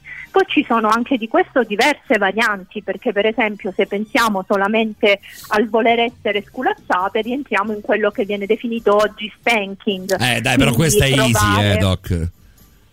Come? E questa è easy, la sculacciata è easy, fammi male è un'altra storia. Dipende, dipende, dipende da come viene fatta la sculacciata, dall'intensità delle sculacciate, dagli oggetti utilizzati, se è una mano, se è un fruttino, se cioè, ci sono anche lì in realtà diverse tecniche, cioè noi quando pensiamo alla macro categoria generalmente siamo portati a pensare a quello che è l'elemento più comune, no? la sculacciata con la mano, ma in realtà dietro c'è un mondo che solo chi pratica spanking realmente sa in che cosa consiste e anche lì non è poi solamente un comportamento ma è anche eh, frutto di un'attivazione mentale molto profonda. Doc, io te lo dico, prima o poi avverrà lo switching, saremo noi a fare domande a te, eh?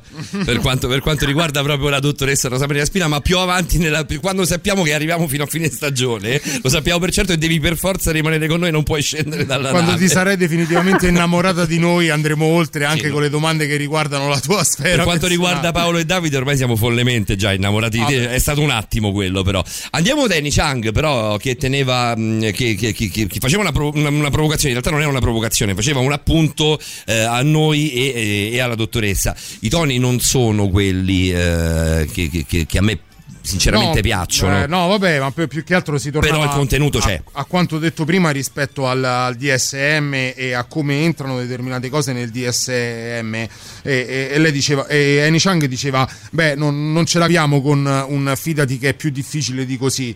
Dicevo che è inquietante proprio perché tra le parafilie c'è anche pedofilia e stupro, che sono Certo, reati. E con definizioni certo. così sfumate, in assenza di elemento empirico, ci si scivola dentro molto facilmente. Eh, in realtà ni, perché ecco, proprio da DSM5 l'evoluzione in questo è stata importante. Ora mi rendo conto che ne facciamo una questione forse di definizione terminologica che poi va al di là, insomma, magari anche della discussione che stiamo facendo noi, ma in realtà la differenza importante è proprio tra eh, il concetto di parafilia e disturbo parafilico. Eh, quando eh, parliamo di comportamenti che finiscono esplicitamente mh, nel penale, nell'illegale, non parliamo più di parafilia, ma parliamo di disturbo parafilico, Eh. quindi comunque di una situazione che in modo conclamato non ha solamente delle conseguenze a livello eh, legale, penale, giuridico, ma è eh, proprio diagnosticata e accertata come una vera e propria patologia. Lo è la pedofilia, ovviamente, insomma, nel caso specifico, ma ora per fare un esempio che poi in un certo senso può essere più blando, ma tanto per intenderci, anche la zoofilia, per esempio. Ma questo perché? Perché eh, riguarda un comportamento sessuale eh, la pedofilia con eh, persone, bambini non consenzienti e che non sono in grado di capire il significato di ciò che sta succedendo eh, oppure appunto di animali che non hanno la possibilità di diciamo di dire di no. Quindi ogni qualvolta un comportamento eh, interessa persone non consenzienti eh, non è solo eh, illegale, diciamo così, penalmente perseguibile, ma è a tutti gli effetti eh, una patologia. Anche il frotterismo diventa una- Certo, un disturbo parasitico nel momento in cui viene attuato odioso, con eh. una persona non consenziente. Doc, ci facciamo, facciamo una cosa, facciamo una cosa velocissima proprio. Ascoltiamo la novità, poi facciamo l'ultima carrellata di messaggi. Ti chiedo un blocco in più, così eh, diamo spazio davvero a tutti e poi andiamo da Patrick Funk. Va bene. Ci stai? Ok. Grazie. Arriva la novità, la novità dell'1.30 con un po' di ritardo. La musica nuova a Radio Rock.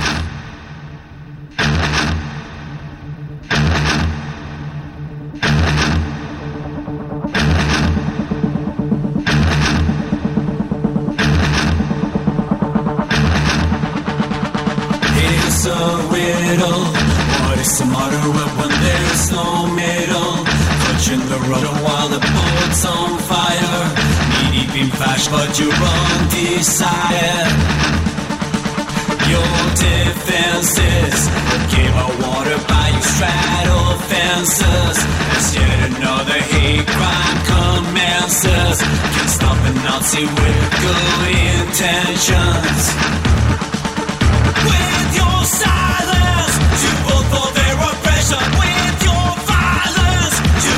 continuation.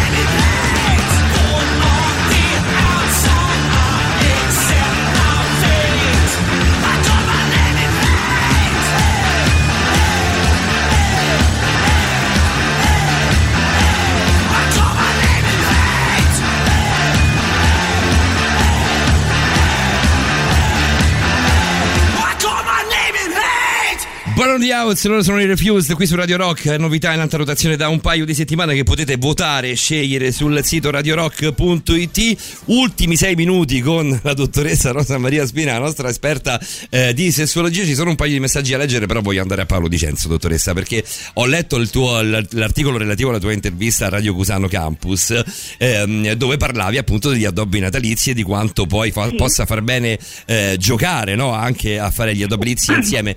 Ehm, io un'esperienza meravigliosa riguardo a questo. La una- cosa, la cosa- scusami, ma ti, ti- ti- rimbalzo subito la, la parola. La cosa mi ha divertito è sia all'albero di, Nat- di Natale, no al presepe. Su questo poi ci dovrei dare Que- delle tutta la vita, delucidazioni. Io ho un ricordo meraviglioso di un, di un Natale di 5 o 6 anni fa, la mia compagna che eh, mi conosceva a menadito eh, dal punto di vista anche de- delle parafilie, le vogliamo chiamare così perché Le versioni non sono sì. le mie fantasie, cose eh, essendo completamente eh, affiatati sotto quel punto di vista, ma come con quella chimica che c'è raramente, no? con, tanti, con tanti partner ti sembra di avere una buona chimica, poi in realtà scopri che ci sono delle piccole crepe qui e lì, anche a Vero. livello di fantasia. In realtà poi c'è anche il soggetto, con il soggetto poi è proprio brutto anche al- dal punto di vista eh, della, della nomenclatura, però in realtà c'è proprio la persona con cui queste crepe di, di fatto non ci sono e si è una cosa soltanto anche a livello di fantasie. Eh, io ricordo questa persona che ehm, mise in pratica tutto ciò che erano i miei sogni erotici facendo l'albero di Natale. Io ero lì che guardavo lei fare l'albero di Natale nuda con i tacchi, che per me era al tempo era il top. Poi si parla anche, cioè, parlava anche di una discreta presenza fisica, mettiamola così, tu hai capito Davide di chi parlo. E, insomma mi sono divertito parecchio, è un ricordo che, mi, cioè, che rimarrà indelebile nella mia, nella mia mente, è una persona con la quale mi sento, mh, non dico, non dico quotidianamente, però mi sento spesso, siamo molto amici. Sì, ma diciamo che è proprio questo, no? il fatto di creare quell'erotismo che può essere più o meno diretto, più o meno velato, che poi porta a creare un gioco a due. Ecco, ora tu facevi l'esempio, lei completamente nuda, solamente con i tacchi, ma potrebbe Sì, essere faceva anche... l'albero.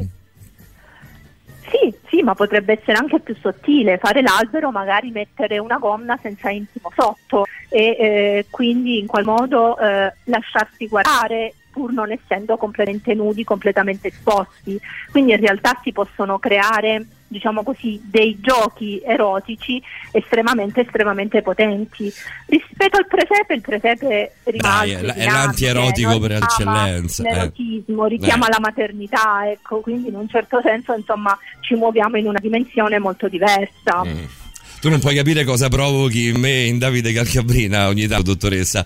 Eh, No, che devo dire, spettacoli- nonostante non avessi letto questo, questo articolo eh, prima dell'8 dicembre, io l'albero quest'anno l'ho fatto l'8 dicembre puntuale, anzi ne ho fatti due perché l'ho fatta a casa mia e a casa dei miei, che Mm. stanno passando un momento difficile. E che stanno che passando, stanno passando un momento difficile. un momento difficile e devo dire che effettivamente hai ragione dottoressa non scenderò nel privato ma hai perfettamente ragione con la, con la tua tesi ecco il seminudo invece l'ho fatto che spettacolo ci devo provare ci fa sapere Silvia stiamo dando delle, delle indicazioni e dei consigli importanti mentre Mezzo invece- corso di recupero, eh? me- mezzo Sì, corso sì. di recupero on air, dottoressa, con te. Sì, sì, sì.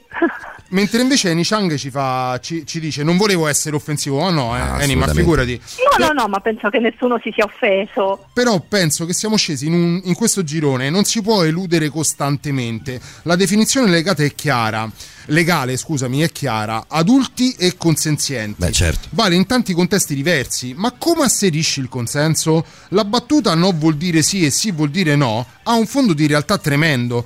Non basta un no a voce per dire che è negato il consenso. E poi diceva ancora Nishang, me lo metto come appendice anche se arrivava prima questo messaggio, a me interessa non essere arrestato per stupro dopo che una mi ha chiesto di farne male. Questa è una buona osservazione secondo me. Certo, certo. Eh, diciamo che lì tra il sì che vuol dire sì, il sì che vuol dire no, il no che vuol dire sì, Confine insomma, debole. eh, il confine sì, esatto, è estremamente, estremamente sottile, quindi effettivamente non sempre è facile eh, capire no, quale può essere poi il, il limite. Eh, si può capire solamente dalla situazione che si sta vivendo e a volte neanche. Posso eh, dire una cosa da, uomo, quella. dottoressa? Certo. Eh, facciamo che per noi maschietti il no sia sempre no. Tanto una donna ha potere di farci capire se quel no è. Facciamo che il no sia sempre no per Facciamo tutti. che il no Facciamo che sia no. sempre no per tutti, anche se io Eh. dico di no ad una donna che sia no. Sì, certo Paolo, Mm, sì, cioè, certo. mm, Eh, però no, poi magari noi la, la natura anche fisiologica ci ha dato degli strumenti diversi, no? A volte l'uomo è, è un Perché po' non sei stato con una è un- pugile. Eh, ma sì, cioè, per, per carità, però No, parliamo serio, lo sai che sono lo so, lo so che sei serio, parliamo di eccezioni che confermano ra- la regola, ma che a livello statistico sono infinitesimali rispetto a tanti di cronaca che tristemente leggiamo. Perché da uomo mi sento ridire, facciamo che no sia no, tanto se la donna vuol dirti sì, te lo fa capire poi. Sono d'accordo, sono d'accordo. Io pure sono del parere che se una donna dice no e no Eh, no. e no deve essere e da lì non ci si schioda. Eh, anche perché ritorniamo a quello che dicevamo in un blocco precedente, una donna, una ragazza può anche decidere di accettare una determinata situazione, ma se a un certo punto questa situazione non le va più bene, Basta. deve avere la libertà di tirarsene fuori e da qui non si discute. È un po' la manetta che si apre non solo con la chiave, ma anche con la levetta quella apposta. Cioè, che se la vuoi, la vuoi aprire, la puoi aprire anche se, non- se sei in una situazione Sì. che non ti piace. Va Quella bene, che avrebbe- la quella libertà di poter scappare sempre. Eh, Quella che avrebbe impedito il, il clamoroso libro di Stephen King, Il gioco di Gerald. Se- Assolutamente. Se ci fosse, sta- Se ci fosse stata la levetta sarebbe stato tutto molto più semplice. Ti salutiamo con un messaggio di Isabella che ci dice: Doc, io ho bisogno dei 5 anni in uno di recupero, li fai? Ci proviamo. Contattate la dottoressa Rosa Maria Spina che ha anche recuperato il suo account Instagram. Sì, l'ha, l'ha aperto Eh, ufficialmente. L'ha aperto, Sì, l'ha sì. aperto. Sì, è aperto ufficialmente, anche se ancora non ho capito bene come funziona. Arriviamo, io e te arriviamo sempre lunghissimi su questa cosa dei social, Doc, ma riusciremo, secondo me, con il 2021, che ti auguriamo sia il migliore di, di tutti, almeno, auguriamo almeno- un po' a tutti. Esatto, ce lo auguriamo per tutti e quindi lo auguriamo fortemente di cuore anche a te. Eh, riusciremo anche a, fare, a pubblicare un post, eh, dottoressa? Eh, Forse ce la faremo, lo spero anch'io. Io sono fiduciosissimo sia in te che in me, guarda che ti dico. Grazie, dottoressa Rosa Maria Spina, ci sentiamo Grazie con l'anno nuovo. Esatto, e intanto buone feste a tutti. Buone feste. A te, dottoressa, grazie davvero. ricordati che switcheremo, che switcheremo i ruoli, eh? questa cosa è fondamentale. Prendi, Eh, comincia Mi piace, va bene, mi piace. sì. Ciao dottoressa, grazie. Buona serata. Buona Buonanotte, serata, buonanotte. A a questo te. punto, anche perché per la dottoressa inizia a essere tardo pomeriggio e anche per noi. Eh, c'è il super classico, poi arriva Patrick von Brook. Radio Rock. Super classico.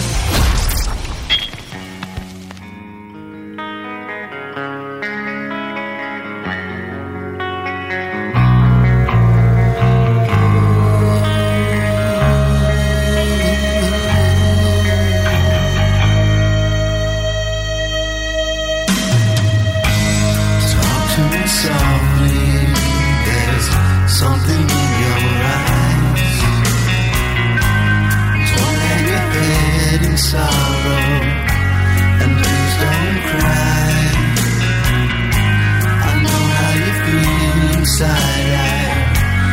been there before. Something's changing inside you, and don't you know? Don't you cry tonight. I still love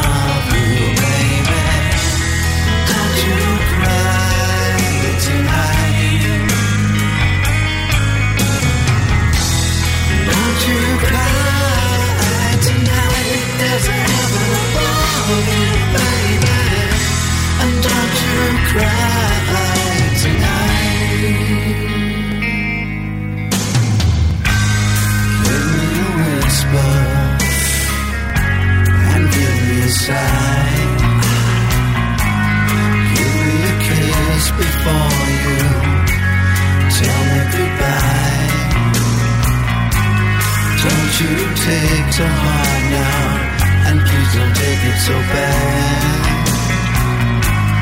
I'll still be thinking of you and the times we had,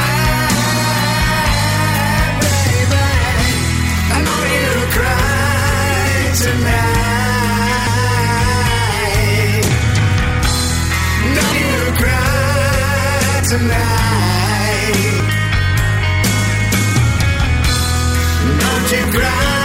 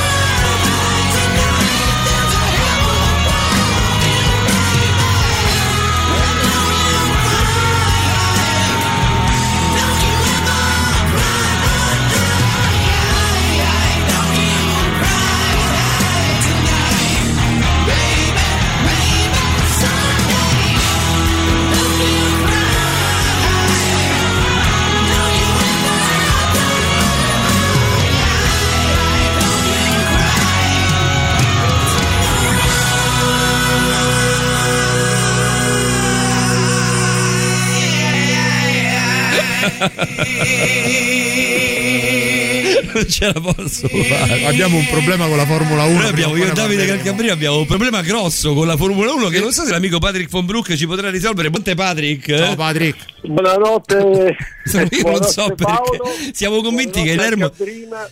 Buonanotte Cristian. Cristian? La canzone di Natale. Ah, sì, è vero, dobbiamo passare la canzone. di- Grazie, Meno male che c'è Patrick. no, Io ti detesto, Patrick von Brook. Tu sei la mia Comunque- coscienza. Un comunque, po' tu, un po' di fante. Non vi è intenerito neanche il fatto che mi sono beccato il Covid. Eh, ma m'ha detto sta cosa. Paolo. No, veramente a me mi ha massacrato, te lo dico, von Brook. Cioè, tu, tu starai tranquillo, io sono, io sono praticamente tutto. Però va bene, Ma come l'importante stai, è che tu Patrick? stia A bene. parte gli scherzi. No, a parte gli scherzi, dai, sto, no, eh, sto bene, per prima diciamo, ho avuto un po' di giorni un pochino un po' più difficili, ma adesso sta in fase risolutiva. Credo ancora una settimana, però eh, insomma è una bestiaccia non male, però ma, devo dire sono molto fortunato. Però erano rimasti, noi, noi l'ultima volta che ci siamo sentiti, ti ho sentito un leone come sempre, eh, sia una chiacchierata Sì, di sì, qualche sì. minuto, però non avevi sintomi particolari. No, no, no, infatti devo dire, a me mi ha preso legge- in maniera leggera Mm. e, e va bene così, quindi sono fortunato, eh, come tu pensai, quindi devo dire... Sì, su quello, guarda, non ho dubbi, conosco abbastanza persone, bene. Quindi mi ritengo molto fortunato e ne parlo allegramente. Ti saluta Isabella, dice buonanotte von Brook dicendoci poi anche perfetto Paolo e Davide è stato bello, ora fate parlare lui. Sì, Però va bene, però, però cosa, anche meno. cioè. Noi siamo convinti von Brook prima di andare all'argomento della serata, sia io che Calcabrina, che il Palermo giochi in Formula 1. Siamo convinti di questa convinti cosa. di questa cosa, no? E seguiamo il per il- Palermo giochi in che Formula il Palermo giochi in Formula 1, c'è, c'è in Formula 1 c'è una scuderia di cui non sappiamo assolutamente nulla. E neanche lo vogliamo E sapere neanche che ci cioè, lo- può Ah, fregar di la meno. Point. Eh, lo vedi che- eh, lui lo sapeva, te l'ho Eh, detto, eh, che è l'uomo, giusto. È di Zamparini? Almeno questo confermacelo, anche se non è vero. No, allora però. Prendiamo una palla. È di un uomo che si chiama Stron, che è il papà del pilota Stron, che Ah. è, è suo, e lui l'ha presa da Malia, che è un imprenditore indiano, che era il proprietario della Kingfisher, eh, uno dei più grandi. Vabbè, ho capito, ma chi sei? Bernie Eccleston, von Brook? Scusami. La eh. Formula 1 mi piace tanto quanto il calcio. Bene, vabbè, quindi, quindi ti piace. Sì. Quindi possiamo dirci uno- che ci uno piace. dei più grossi sola a livelli mondiali, Zaccarini. Malia è uno che ha fatto una nota come 8 miliardi di dollari di debiti. Beh, 8 miliardi sei, sei bravo bravo a fare 8 miliardi di debiti. Cioè, cazzo, 8 miliardi di debiti è tanta roba, eh, ragazzi. Mi, mi dovrei ricordare il nome la prossima volta che mi scrive la mia cara amica Equitalia. Lì, b- È vero, è vero. dirò- Ci devi andare per cortesia dal Poi, signore. poi per favore, quando avrai Quando hai preso, preso i suoi, dovuto, ne riparliamo. passi per Salvini che ti deve dare 49, poi passi da noi che ti dobbiamo dare, che ne so, 600. No, so- sono 48 milioni e 800. Cioè, Ah, è vero perché c'è la rata, esatto, c'è la rata da 800 Eh, euro. so. Senti, Von Brook, ehm, vabbè, a parte il fatto che ti facciamo tutti gli auguri, eh, gli auguri del caso, poi settimana prossima, quando sentiremo tra, tra sette giorni esatti, immagino che la cosa sarà già risolta e quindi speriamo ci, ci darai buone notizie. Mm, eh, Confido nel tampone. confidi nel tampone. Com'è, com'è andata la storia esattamente? Ce lo racconti? Parliamo un attimo di questo, proprio a livello tecnico, non abbiamo mai parlato Patrick finora. è liberissimo di parlare di ciò Ovvi- che ovviamente vuole. puoi parlare di ciò Voglio. che vuoi, puoi andare all'argomento della serata che hai ascoltato finora con la dottoressa eh, Rosa Maria Spina, però ti- ci- mi racconti un attimo com'è andata la storia del, del tampone?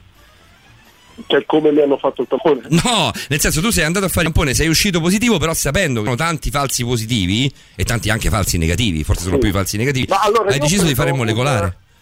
Io ho preso un caffè eh, un giorno con una persona, Sì. eh, cioè io ho pranzato questa persona mi ha raggiunto per un caffè e alla, la sera mi ha detto che non, non si sentiva bene. Mm. Io da quel momento diciamo ho detto "Ehi, fai- vedi un attimo di stare buono, non ho visto nessuno. Il giorno dopo questa persona per il tampone ed era positiva, io eh, ho aspettato qualche giorno, l'ho fatta io è risultato positivo, il tampone l'ho eh, rapido e il giorno dopo Quindi facendo il fatto- tuo facendo tracking al contrario sei risalito quel caffè fondamentalmente. Sì, e non ci sono poi altre persone perché io poi Mm. ne faccio una settimana, quindi vedendo persone eh, ci sto abbastanza attento. E, e poi ho fatto immediatamente dopo con un po' di difficoltà il campo molecolare perché io non sono residente del Generazio. E io quello, Eh, e là volevo imparare, cioè è facile fare il molecolare? No. No, no, Mm. no, soprattutto se hai un medico che ne sa usare le mail. Ah, beh, però so- comunque, eh, è un problema, eh, però con il certificato della farmacia dove faccio normalmente il tampone sono riuscito a, Mm. A risolvere. E dire, posso dire, bravi i ragazzi, ho conosciuto solo loro che stanno al drive-in di Fiumicino. Vero, hai visto? Un lavoro difficile e ho visto per esempio c'era davanti a me un, un signore un po' più grande di me, quindi un ragazzo, eh, che aveva, era abbastanza spaventato eh, e devo dire sono stati veramente molto fini, c'era anche una ragazza dell'esercito a mettere a metterlo a Sono suo agio. fantastici, i ragazzi di. Fiumicino sono veramente per in gamba. Io sono andato tre o quattro volte, quindi insomma ho avuto, ho avuto a che fare ragazzi lì. Paolo, hanno da- Paolo hanno la tessera punti perché Beh, no, io lo per- conosci.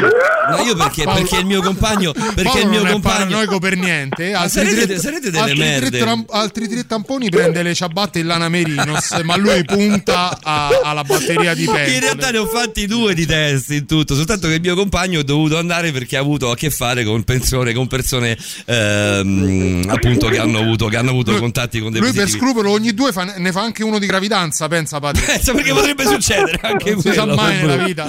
Va bene, siete due bastardi, sapete come vi casso con la novità? La musica nuova a Radio Rock.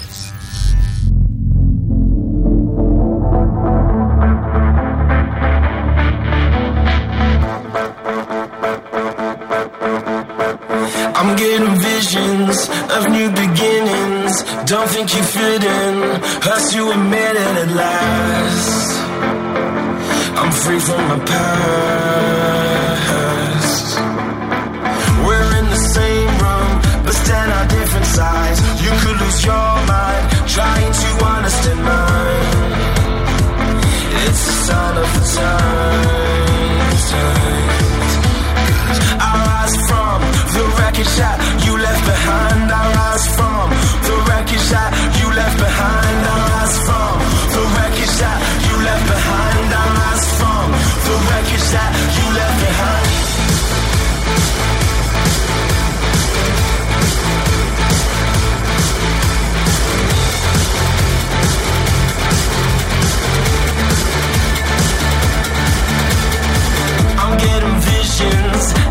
optimistic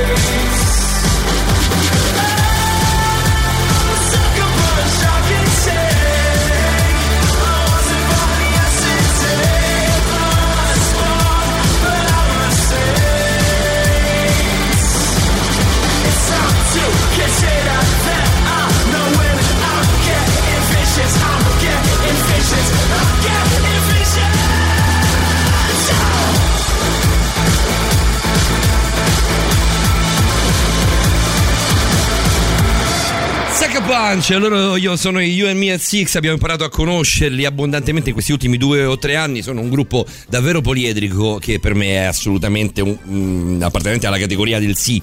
Anche Mm, diversi del molto diversi al solito, completamente. sì. completamente anche nei generi. Eh, con noi Patrick Von Broek, sono le 2.07 del mattino. Caro Patrick Von Broek, hai sentito la puntata con la dottoressa Spina? Ho sentito una buona parte. Eh, stasera bella- è stata una parte, bella molto puntata. brava, Eh, beh, forte forte la dottoressa Spina, eh. molto, Senti- molto brava. Da te vengono clienti che hanno particolari parafilie? successo? Delle quali magari si vogliono anche liberare, perché no? No, Mm. sinceramente non, mi è mai, non mi è mai capitato. Mi è capitato l'unica cosa di una persona che era stata nel passato con eh, una, una donna che era stata con un compagno di cui aveva il sospetto che potesse avere delle tendenze pedofile.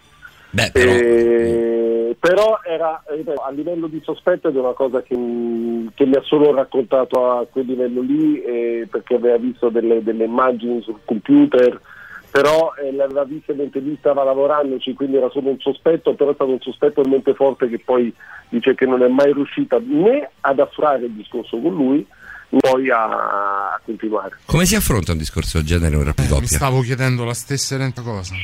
Ma eh, io diciamo la prima cosa è che eh, non lascerei mai che sono un sospetto. Ecco, se tu vedi eh, ci sono determinate cose che possono anche essere mal interpretate. Anzi, ripeto, era un racconto di una avvenuta anni prima.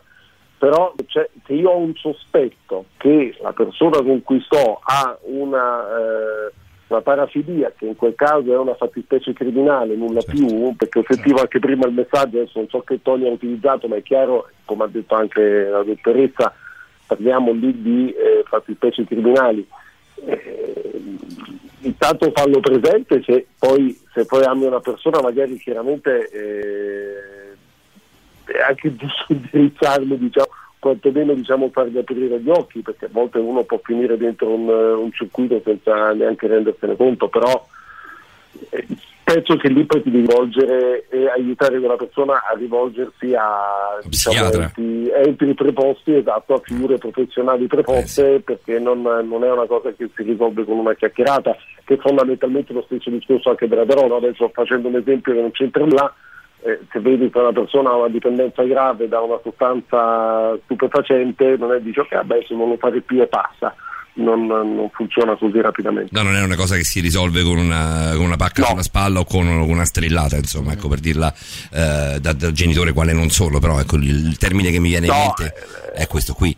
Eh, Esatto, sono cose da esatto, cui immagino sia molto d'accordo. complicato uscire. Eh, l'importante, ecco, anche, anche nella musica, no? ne parlavamo prima con, eh, ascoltando il pezzo di Achille Lauro che ci è piaciuto tanto, però Achille Lauro dice, adesso vado a Silvietta ehm, che ci ha proposto il pezzo di Lauro, eh, Achille Lauro dice la tua amica sta bevendo un tè speciale con la sua amica.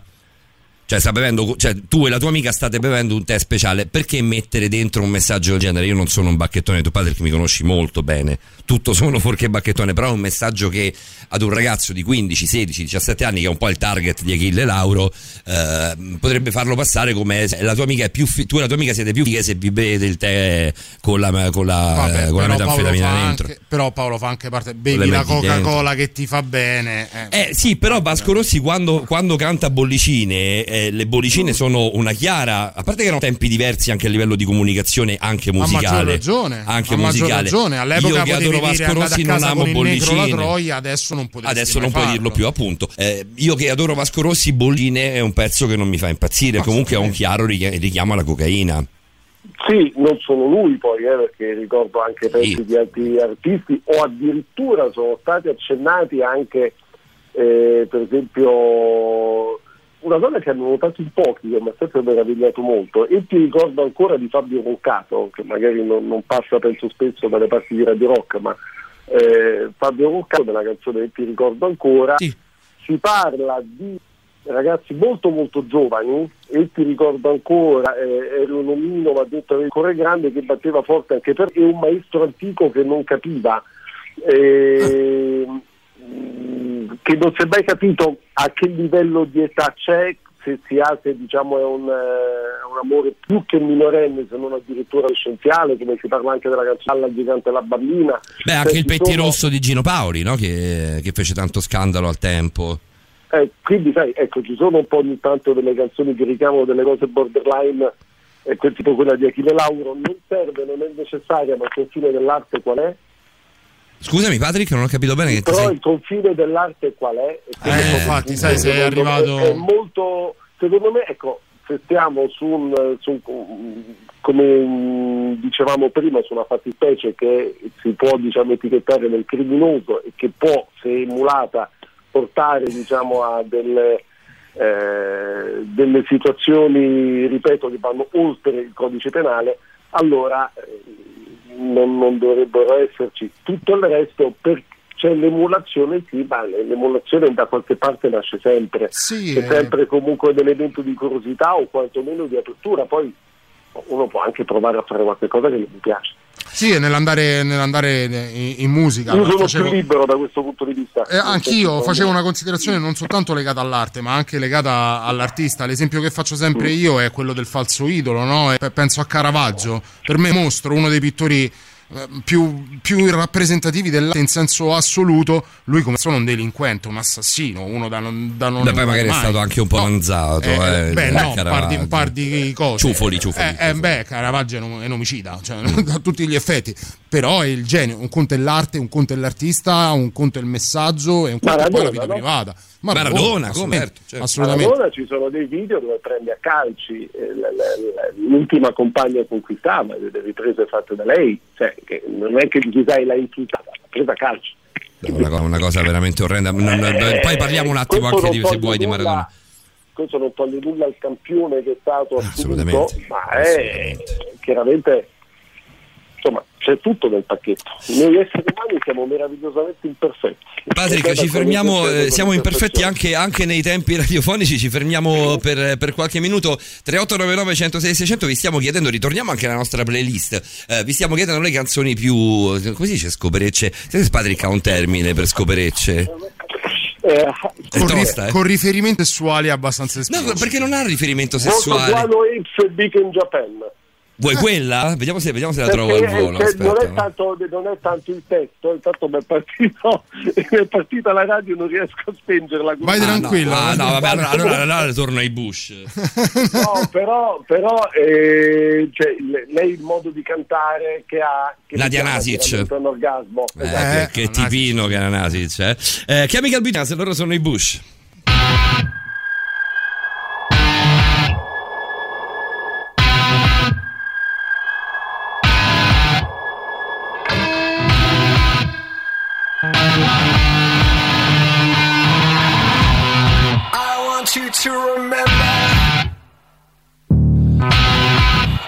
A love so full like it serves always. And I want you to surrender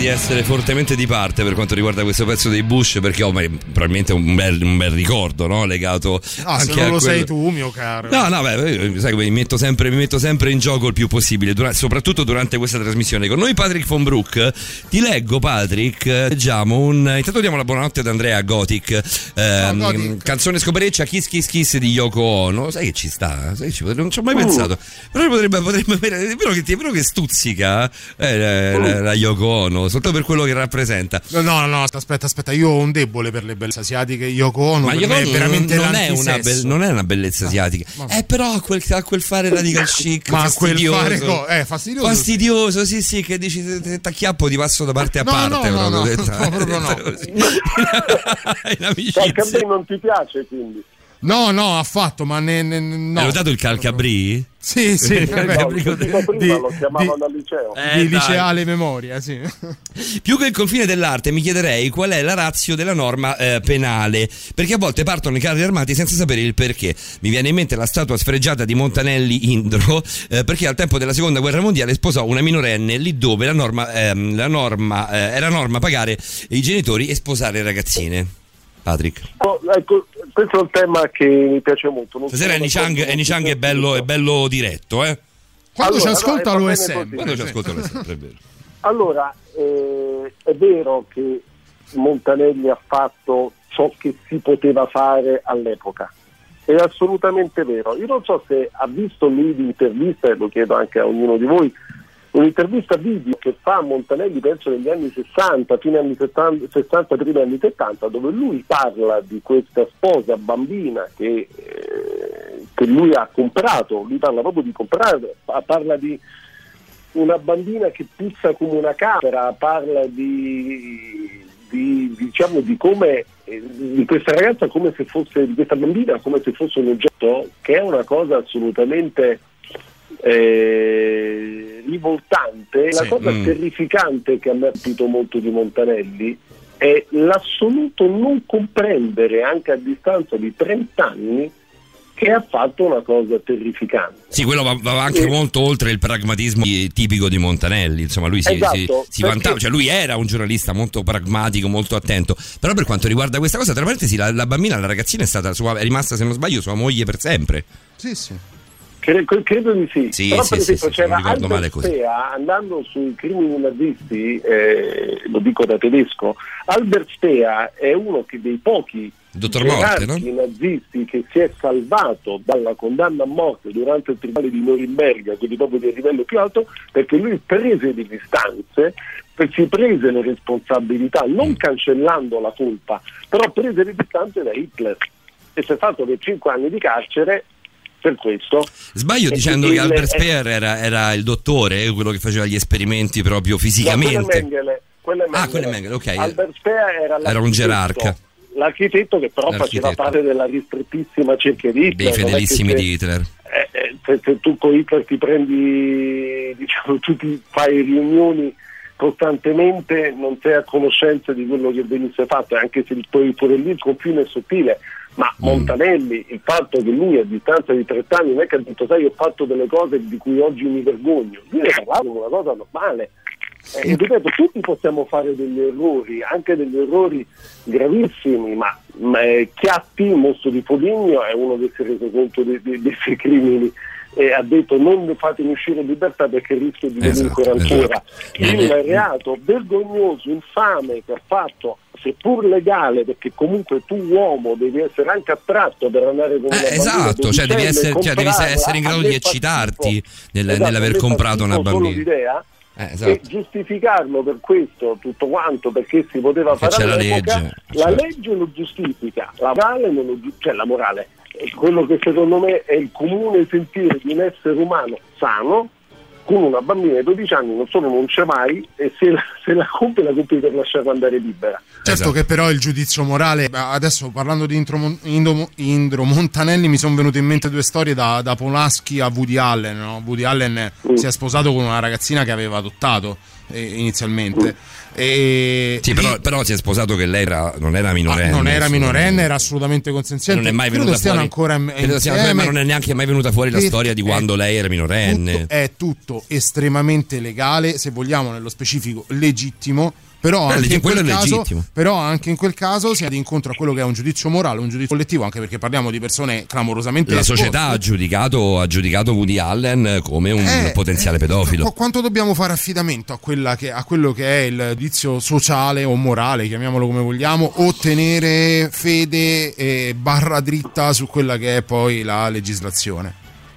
No, no, ma lì infatti io il giudizio lo su Montanelli persone, poi Sì. la legge, ripeto, gliel'ha Sì, sì. consentito, come ha consentito, ahimè, ad alcuni miei parenti lontani di fare delle cose che sono vietate in Germania, e hanno imboccato fucili, hanno, eh, sono andati a invadere i paesi più, più deboli in nome della superiorità dei- della razza germanica che è una cosa che assolutamente non esiste. La legge gliel'ha consentito, ma il giudizio, almeno personale, sul fatto che questo sia stata una cosa sbagliata, poi si può, si può parlare per ore tutto quanto, questo mi prendo tutto il diritto di, di averlo personalmente e ognuno giudicherà. Polanski per quello che ha fatto e per quello che poi è stato Quello che ha fatto poi anche dopo Polanski, perché la storia di Polanski poi è- è- si, si dipana negli anni, si- cioè, nel senso non è soltanto quel periodo lì, Guarda, poi con tutti i traumi per Polanski, me- quello che vuoi, però comunque arriva fino ai giorni nostri. Eh, l'esempio secondo me poi calzante anche per il contesto in cui stiamo lavorando è Archelli.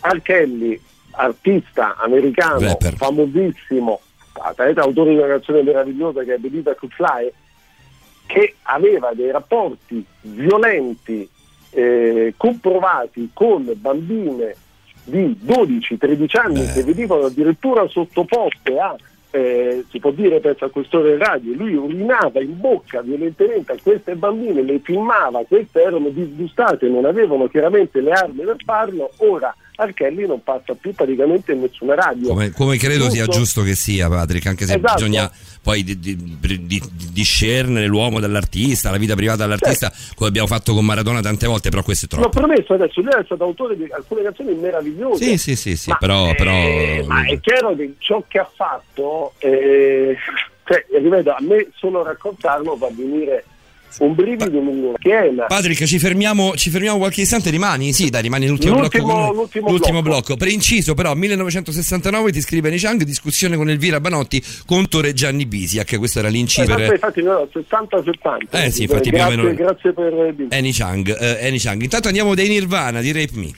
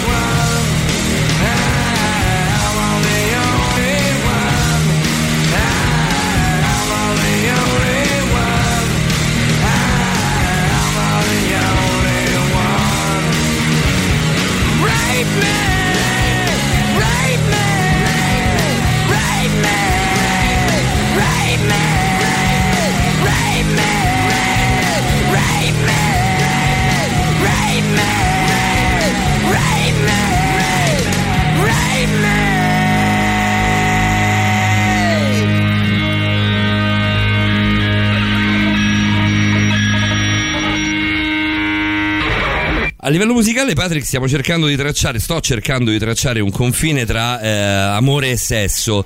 Ehm, molto, molto spesso vanno poi di pari passo, insomma, l'abbiamo detto, ridetto e quant'altro. Però facendo, tracciando proprio un confine netto tra la bella scopata e il fare l'amore, Esatto. sicuramente ehm, eh, questa Rave va eh, nella prima delle categorie, va nella, nella- nella categoria della, delle- de- de- della bella scopata alla fine.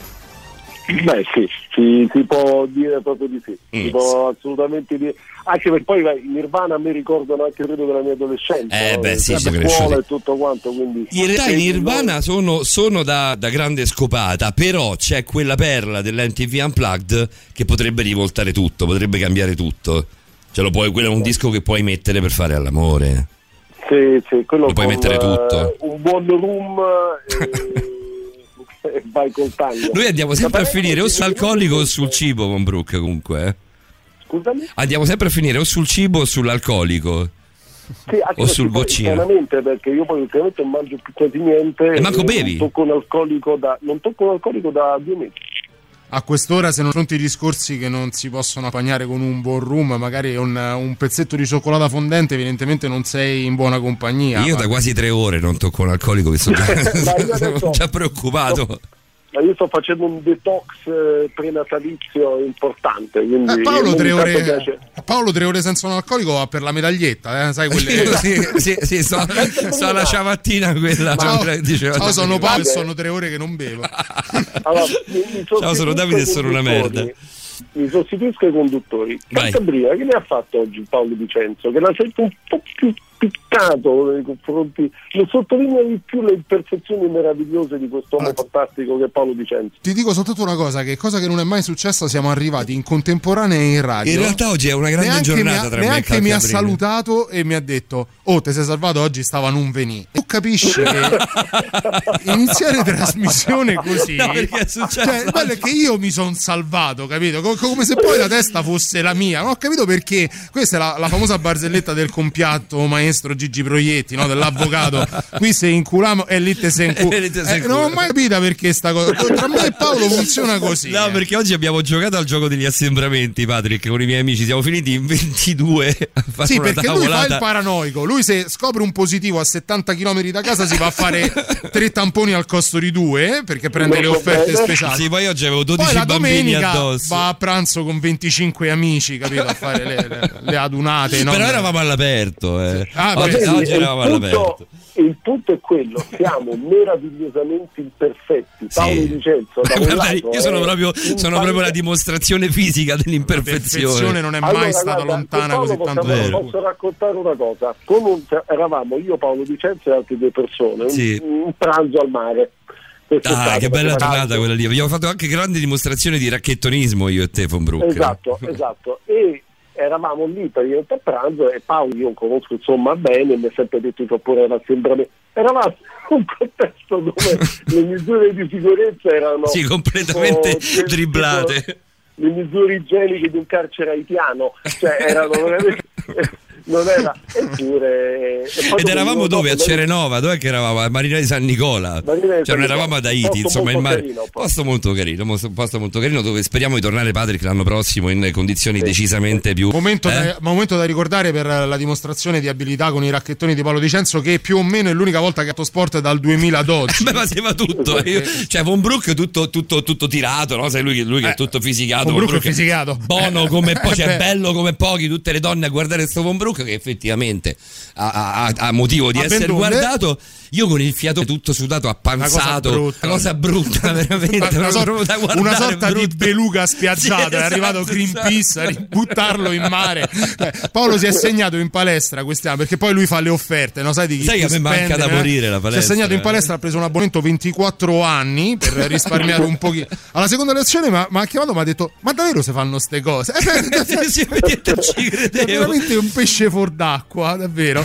Godic ci scrive eh, relativamente alla canzone di Yoko Ono, ci scrive lei è un cancello, ma quella canzone mi fa effetto Viagra.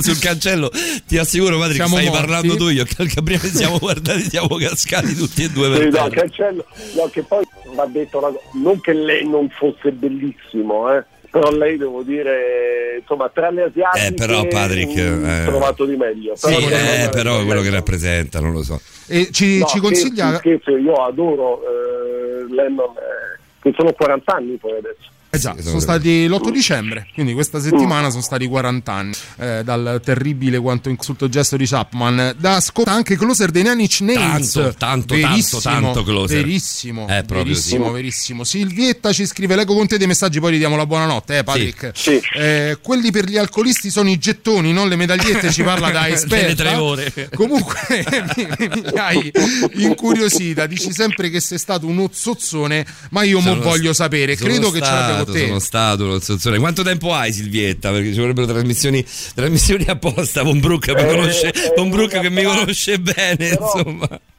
Però attenzione, Sì. Paolo Di Celso mi sento di poter dire una cosa. Mm, quasi Eh, paura. avete presente quando fate la brace? Ecco, quando fatto. fate la brace c'è un fuoco fortissimo che serve per poi dopo avere la brace giusta Mm. per cucinare carne, verdura, pesce, quello che volete. Nel momento in cui la, la- la brace sembra spenta, non è spenta. Ah, Ecco, questo, questo è vero, questo, questo hai veramente ragione, mi sei davvero piaciuto. È un vulcano dormiente. È solo un vulcano dormiente. Anzi, guarda, al momento è anche troppo Von Brook. Guarda che Eh, ti dico addirittura, avevi ragione. Eh vabbè, eh, vabbè, vabbè. Abbiamo, abbiamo dato al tempo, daremo, continueremo a dare il più possibile. È stato bello, Von Brook. Ci sentiamo settimana prossima. Speriamo con la tua Eh, negativizzazione Patrick, ufficializzata. davvero, dacci notizie. Lo spero anch'io. Intanto grazie che mi avete fatto stare ancora meglio. Grazie a te, Eh, Patrick. a Ci sentiamo tra una buonanotte. settimana. Intanto c'è Buonanotte. la novità, tra poco c'è il dottorino, tra poco c'è Francesco Di Eh, Fatto. capirai, Lo adesso chiedono tutte, tutti che palle sto di Fatto. Quasi quasi non lo chiamo più di Fatto. Già si sono svegliati, hai visto subito due messaggi di, di Isabella e Silvia diretti a noi, Eh, ma per sì, far però, capire eh, ci siamo perché è ora di Fante. Perché, questa, perché eh. Isabella già su Patrick voleva il nostro silenzio e soltanto Von Brook, cosa io per parentesi appoggio in pieno, in toto, completamente. Ecco, vedi, già arrivano però buoni, adesso, vai, però vai. adesso comincia, sì, ma Di Fante dove sta? Ma Di Fante quando arriva? Ah, Di Fante adesso arriva, con calma adesso arriva. Eh mamma mia. La musica nuova a Radio Rock.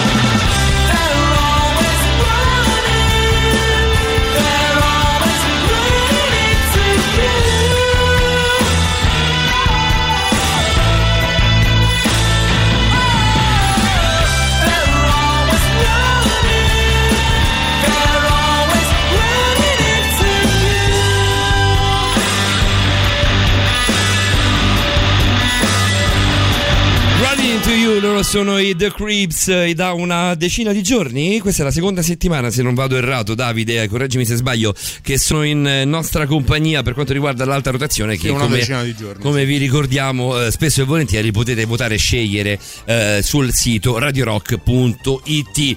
È Sai arrivato il momento proprio eh? adesso che arriva Francesco Picco di Fant Picco microfoni adesso, di eh. borderline eh, stavo pensando che una delle cose che vorrei ci regalasse il 2021 in piccolo eh, per noi di borderline Mm. È realizzarlo come avevamo pensato all'inizio perché noi io e te questa trasmissione l'abbiamo sognata ipotizzata chiacchierata alla fine Scritta. realizzata scritta eh, grazie a Radio Rock che ci ha dato l'opportunità di farlo però in tutto ciò era prevista anche a giro l'ospitata qui in studio Eh, guarda, Che glielo- gliel'ho fosse- appena detto, che consiglio. fosse delle, de- delle detto. nostre voci fisse quindi di Francesco e di Patrick ma anche poi degli opinionisti più specifici delle varie vari gra- macro argomenti sarà bellissimo averti qui in studio Francesco come stai? Buonanotte Davide, buonanotte Paolo, buonanotte a tutti gli ascoltatori e a tutte le ascoltatrici. Eccolo là, dire, no? eccolo là. Dai, poi stasera il No, macro stasera tema è la serata sua, è il eh. sesso quindi proprio eh? vai No, in realtà Ok, la, sì. serata, la serata sua non è quella del sesso, la serata sua è quella dello- dell'occulto. Però a pari Esatto. merito, cioè sono, sono lì, sono sulla griglia, di, sulla griglia di arrivo, sono a pari merito secondo me. Questa del sesso e quella dell'occulto. Vabbè, quella dell'occulto perché ho tante storie da raccontare, cioè, tante Perché sei esperienze completamente pazzo di curiose, non sì, perché- a, a- a parte quello, ovviamente lo sappiamo, no? che è totalmente fuori di testa. No, invece sul sesso, diciamo, il, il linguaggio del corpo riguardo Eh, al sesso, riguardo alla fisicità, ci sono tanti spunti scientifici e psicologici da tirare fuori, per- anche per quello, insomma, la puntata forte. Senti, però Fante, io voglio andare subito con te a una discussione con cui, mi, con cui sto. mm, una discussione che sto avendo con eh, qualcuno qui su, eh, su WhatsApp. Esiste il confine, cioè sesso e amore sono la stessa cosa, si riesce a distinguerli? È bello fonderli, è bello separarli?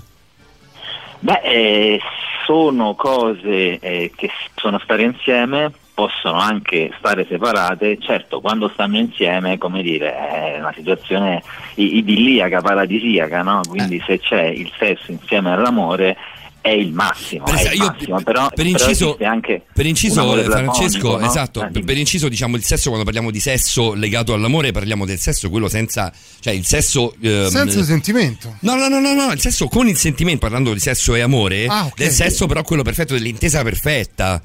cioè Certo, non parliamo di... certo. Cioè tutti quelli che si amano probabilmente fanno sesso. Almeno, almeno Beh, che però- non ci sia qualche, qualche eccezione particolare per scelte di uno o dell'altro partner. Però di fatto chi si vuole bene fa- fa- deve fare l'amore, è giusto che faccia l'amore. Però spesso e volentieri non è così idilliaco, non è così perfetto. No, io, no, io qua- no. quando parlo di, di- di unire sesso e amore, dico il, il sesso perfetto con l'amore, de- con l'amore vero. È vero, è vero, è assolutamente vero, si fa l'impulso sessuale appunto è un impulso, mentre l'amore dovrebbe essere un sentimento più puro di, di qualcosa di, di viscerale, diciamo, no? È legato alla riproduzione, quindi c'è già questa distanza. Eh, però è vero che è, è difficile trovare quelle occasioni appunto in cui si trova no, il, il massimo di entrambi i livelli, però possono esistere diverse forme sia di amore senza sesso che di sesso senza amore, perché, perché esistono. E a questo proposito mi piace citare il, il- termine greco dell'amore che era diviso in tre parole, eros, eh, agape e filia. mm? Quindi l'eros era effettivamente il sesso, no? la carica sessuale che c'è nel rapporto. E la filia era la parte dell'amore amichevole, della complicità. No? Col proprio compagno o il proprio compagno, la stessa complicità, la filia che si può avere con un amico. da lì il termine poi- feeling no? poi Esatto, eh, anche, anche. E, poi, e poi il termine, e poi il termine agapè, ovvero eh, avere ehm, a cuore i difetti dell'altro. Quindi questo era l'amore per i greci, m- secondo me è geniale. ni- perché niente di semplice, niente di semplice in nessuna delle tre forme. Eh, certo, però se si, si raggiunge il massimo di queste tre forme, quindi il massimo dei- da- come dire, della, della tolleranza e dell'amore per le differenze, per, le- per i difetti dell'altro, il massimo della complicità, il massimo della fisicità, si otterrebbe il, il top, no? questo triangolo.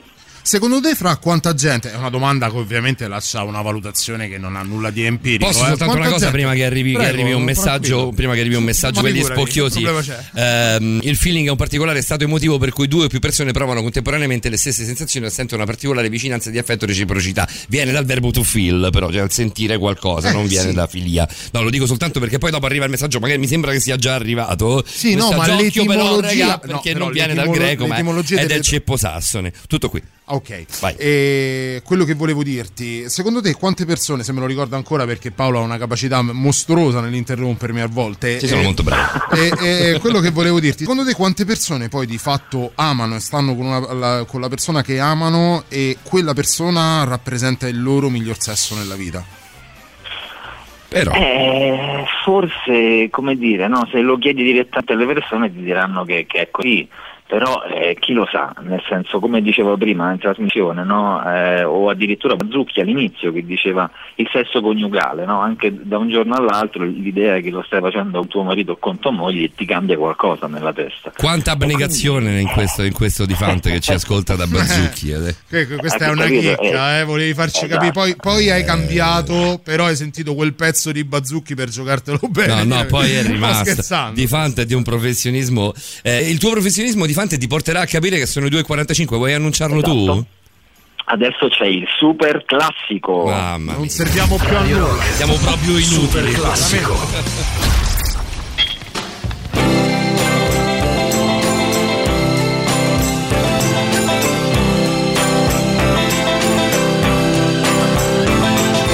Once upon a time you dressed so fine, threw the bumps of dime in your prime.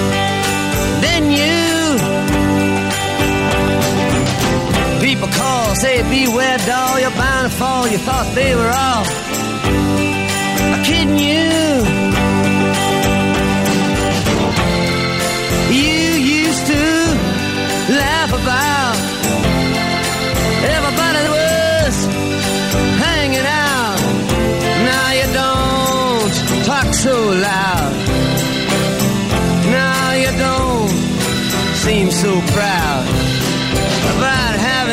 grounding.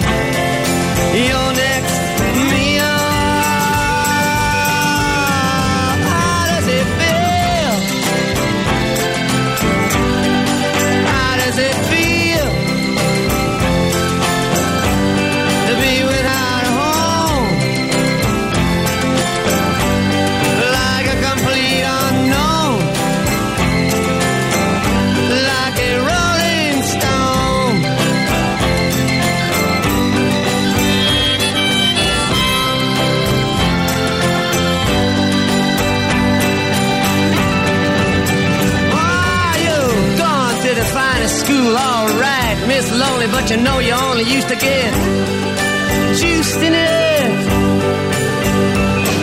Nobody's ever taught you how to live out on the street, and now you're gonna have to get used to it. You say you never compromise with a mystery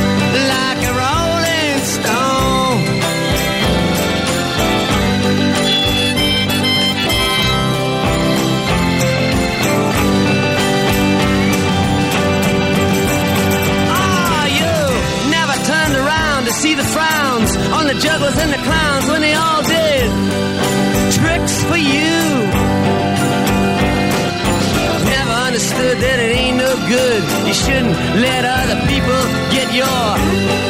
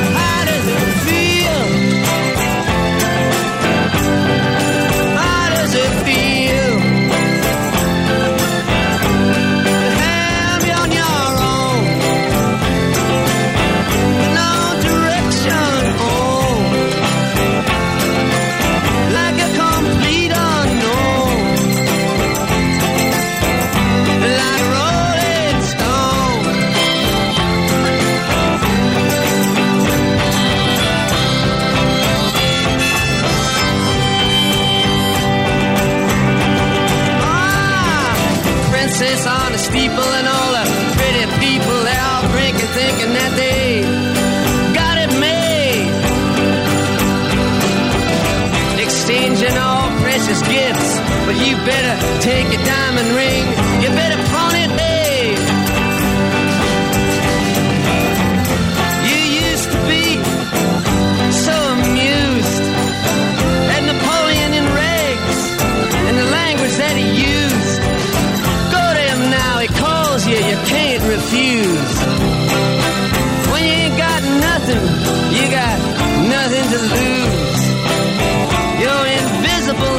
got no secrets to conceal.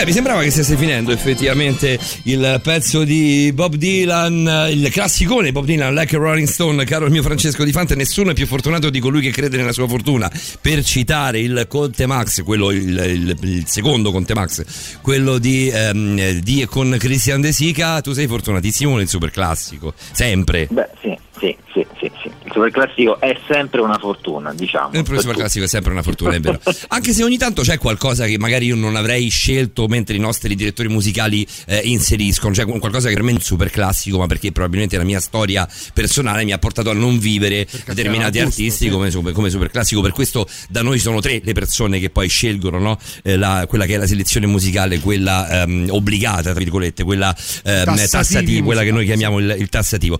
Allora, per te al 3899 106 600 ci sono un po' di messaggi. Di Fant cita pure il greco arcaico, qual musica per le mie orecchie, Roberta? Vabbè, eh, io non ho mai visto nessuno imbroccare in radio come imbrocchi di Fant, ti dico la verità. Ehm, da scopata questo abbiamo letto, c'è anche il succubus che può fare da anello di congiunzione tra sesso ed occulto, tanto per tornare alle tue passioni di Fant.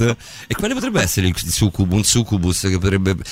A me viene in mente soltanto una- un un determinato legame che però è fortemente negativo. Che tra parentesi affronteremo probabilmente settimana prossima con... eh, settimana prossima? Eh, Liliana sì, e Fabiana? sì, sì, sì, che sì. affronteremo nel crime quando affronteremo le sette. Lì c'è il, il succubus che unisce sesso eh, e- e- ed occulto, però è fortemente negativo, almeno nella maggior parte dei casi. Questo è l'unico che viene in mente a me, lo chiedo a te, lo chiedo a Gothic, lo chiedo a Davide, a chi ci sta ascoltando. Beh, il termine succube indica appunto un tipo di sottomissione, invece legato all'occulto è un tipo particolare di, di, di- di figura demoniaca, per quanto sapevo Mm, io, sì, senza andare sì, troppo nel dettaglio. Ecco. Sì, legata se non sbaglio al mondo notturno o qualcosa del genere, ecco, però non vorrei ora rubare il lavoro a Stefano Cavaliere, giustamente. Sì, no, era proprio una divinità. Magari Andrea, era Andrea che ce lo L- scriveva. sì, era Andrea, specificherà, L'hai però cercato? Era, era una divinità femminile che, che in qualche modo seduceva gli uomini per, eh, ad avere rapporti sessuali. Tendenzialmente nella narrativa era legata alla seduzione di All'inizio, uomini no? di, di chiesa che teoricamente non dovrebbero appunto avere, eh, la- avere rapporti sessuali. Quindi questa sorta di, eh, di convincimento di ammaliazione aveva anche una forma di, di anticristianesimo, di anticlericalità o antireligiosità se vogliamo. Nella terminologia moderna, con succubo si intende qualcuno sottomesso, asservito a qualcun altro, proprio come erano le vittime nei confronti delle succube in alcuni miti. Eh, eh, viene dal- da- dalla storia di, di Roma e dalla storia della- dell'antica Grecia. Così abbiamo, abbiamo- abbiamo dato un bel inciso, abbiamo imparato qualcosa di nuovo. Incredibilmente ci abbiamo preso. Incredibilmente, anche stavolta eh, di fonte, la siamo, ascoltatori, siamo cavata. gli ascoltatori che sono molto attenti ci scrivono Succubus è un demone che arriva durante il sonno facendo sesso e così som- sottomettendoti al suo volere eh, a- il malcapitato e anche ci scrive Roberto il succubo è anche lo schiavo di sangue del vampiro quindi sono coloro che vengono prediletti in qualche modo scelti dai vampiri per, per essere i loro schiavi di sangue. Andiamo, si- da, andiamo, da, mm, andiamo di qua da Whatsapp da Ares ehm, che dice sono proprio greco solo di nome purtroppo. Comunque l'ho sempre detto e pensato eh, quando eh, si ama quando si adora i difetti dell'altra persona. Cioè si ama ho sempre detto e pensato si ama scusatemi quando si adora i difetti dell'altra persona. Io Sì, più è che adorare parte- i difetti dell'altra persona direi quando si si riesce no, a sopportarli Ma non è solo un fatto di sopportazione perché viene, viene vista solo in chiave negativa, invece è proprio un amore attivo quello per i Mm. difetti dell'altro, ovvero eh, davanti a noi ab- abbiamo sempre una persona diversa da noi, no? perché siamo tutti diversi, giusto? Quindi ciò che è diverso da noi è quello il difetto, la mancanza, la diversità appunto, no? ciò che Sì. non è identico. Quindi se tu ami se te stesso, tu non hai agapè, se non hai amore per la diversità dell'altro, eh, vuol dire che sei un narcisista perso, che ami solo te stesso. che è una cosa, che è una cosa davvero, davvero brutta, brutta, brutta. Lo dico per esperienza Esatto. personale. Il succubo è anche Esatto. lo schiavo di sangue del vampiro. L'ho appena letto. L'hai appena letto. Sì, no, ma Ok, è bello. Che- no, vabbè, scusate perché stavo. che è passato adesso a Radio Mambo Paolo? Eh, Adesso di mamma c'era qualcosa, c'era forse Obsession che mi ha sempre piaciuto. Sempre bella. Obsession Le- le li avventura- ascolto sempre volentieri. al super classico No, ma di Radio Mambo. Lo stavo ridendo, mamma mia, però so- sono le tre del mattino anche per me. Oggi ho avuto No, devo essere più buono, avuto se no poi mi, mi difficile. bacchetta anche Patrick. No, per una volta che qualcuno mi difende di Fant, eh, me la, me la, me la Sì, giostro come anche un po' a quello che è sempre per rifarsi al, al greco antico di cui sopra, a quello che è il, il concetto di simpatia, no? di questa empatia proprio nei confronti eh, del prossimo, di percepire nell'altro non soltanto ciò che ci fa star bene, ma anche i difetti. È figlia o comunque conseguenza di un processo che si fa su se stessi, ma man mano che si eh, capiscono i propri limiti, si capisce di essere imperfetti. eh, si è ovviamente più portati ad accettare e quindi magari un domani anche ad amare le imperfezioni dell'altro. Beh, sì, perché di base c'è il tra conoscenza e riconoscimento c'è un doppio movimento, perché noi conosciamo ciò che è esterno a noi, ma riconosciamo anche nell'altro ciò che è identico a noi. Quindi è lì attraverso questo gioco delle differenze, questo confronto eterno infinito che l'essere umano fa con l'altro, che si genera la relazione e anche l'amore. E c'è Silvia che ci dice da che credo faccia un po' la- il paio con Calcabri de prima questa domanda mette in crisi la gente però rifacendo- rifacendosi alla domanda del quanta gente secondo te eh, ama e sceglie per la vita persone che Mm. poi non rappresentano il proprio miglior sesso le proprie migliori esperienze eh, sessua- sessuali credi sia così disfunzionale come processo mentale? Mm, Facciamo una cosa, però, ragazzi, ci, ci- la ri- la rimandiamo a dopo la Ah, risposta, sì, visto sì. che Eh, siamo sì, sì. Stretti con i tempi. E poi ci sono i Negrita che incombono. ah beh sex Dai, questa ci sta. Andava messa per forza. Puntata didascalica, musica didascalica.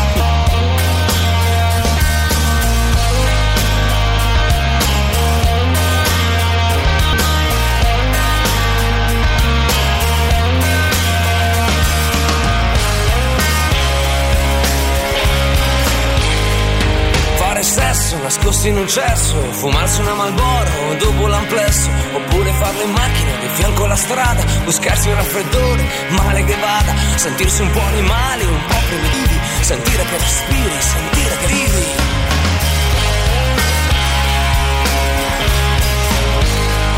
E i tuoi ad andare in vacanza, spedirli un giorno al mare, farlo in ogni stanza, provare le ricette, collaudare la cucina, usare la Nutella, usare la farina, guardare il suo corpo, scoprirne la forma, sentire dei passi e qualcuno che torna.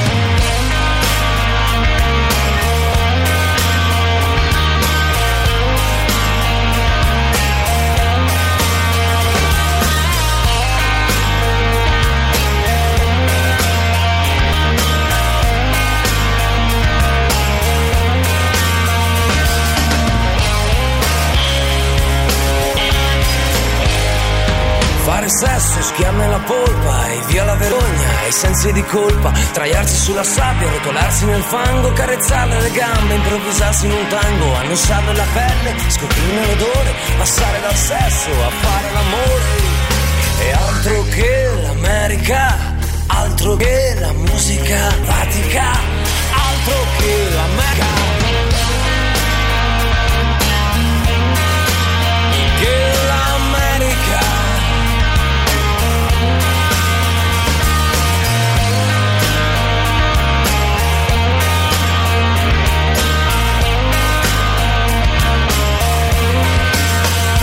Vivere una notte lunga una vita, avere il suo profumo ancora tra le dita, svegliarsi affamati e rifatto per ore, passare dal sesso a fare l'amore.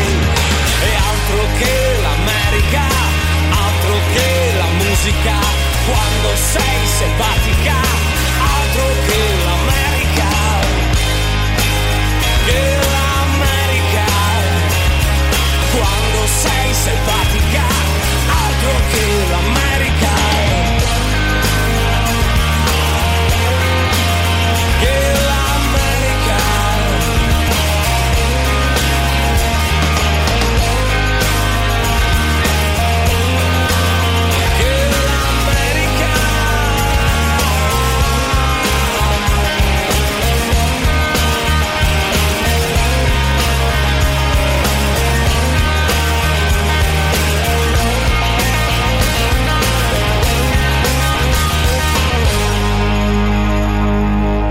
Questa è una versione un po' giovanile eh, del, del cominciare a fare, a fare sesso e a fare l'amore. Caro di fatto, ci eravamo lasciati però con una bella domanda.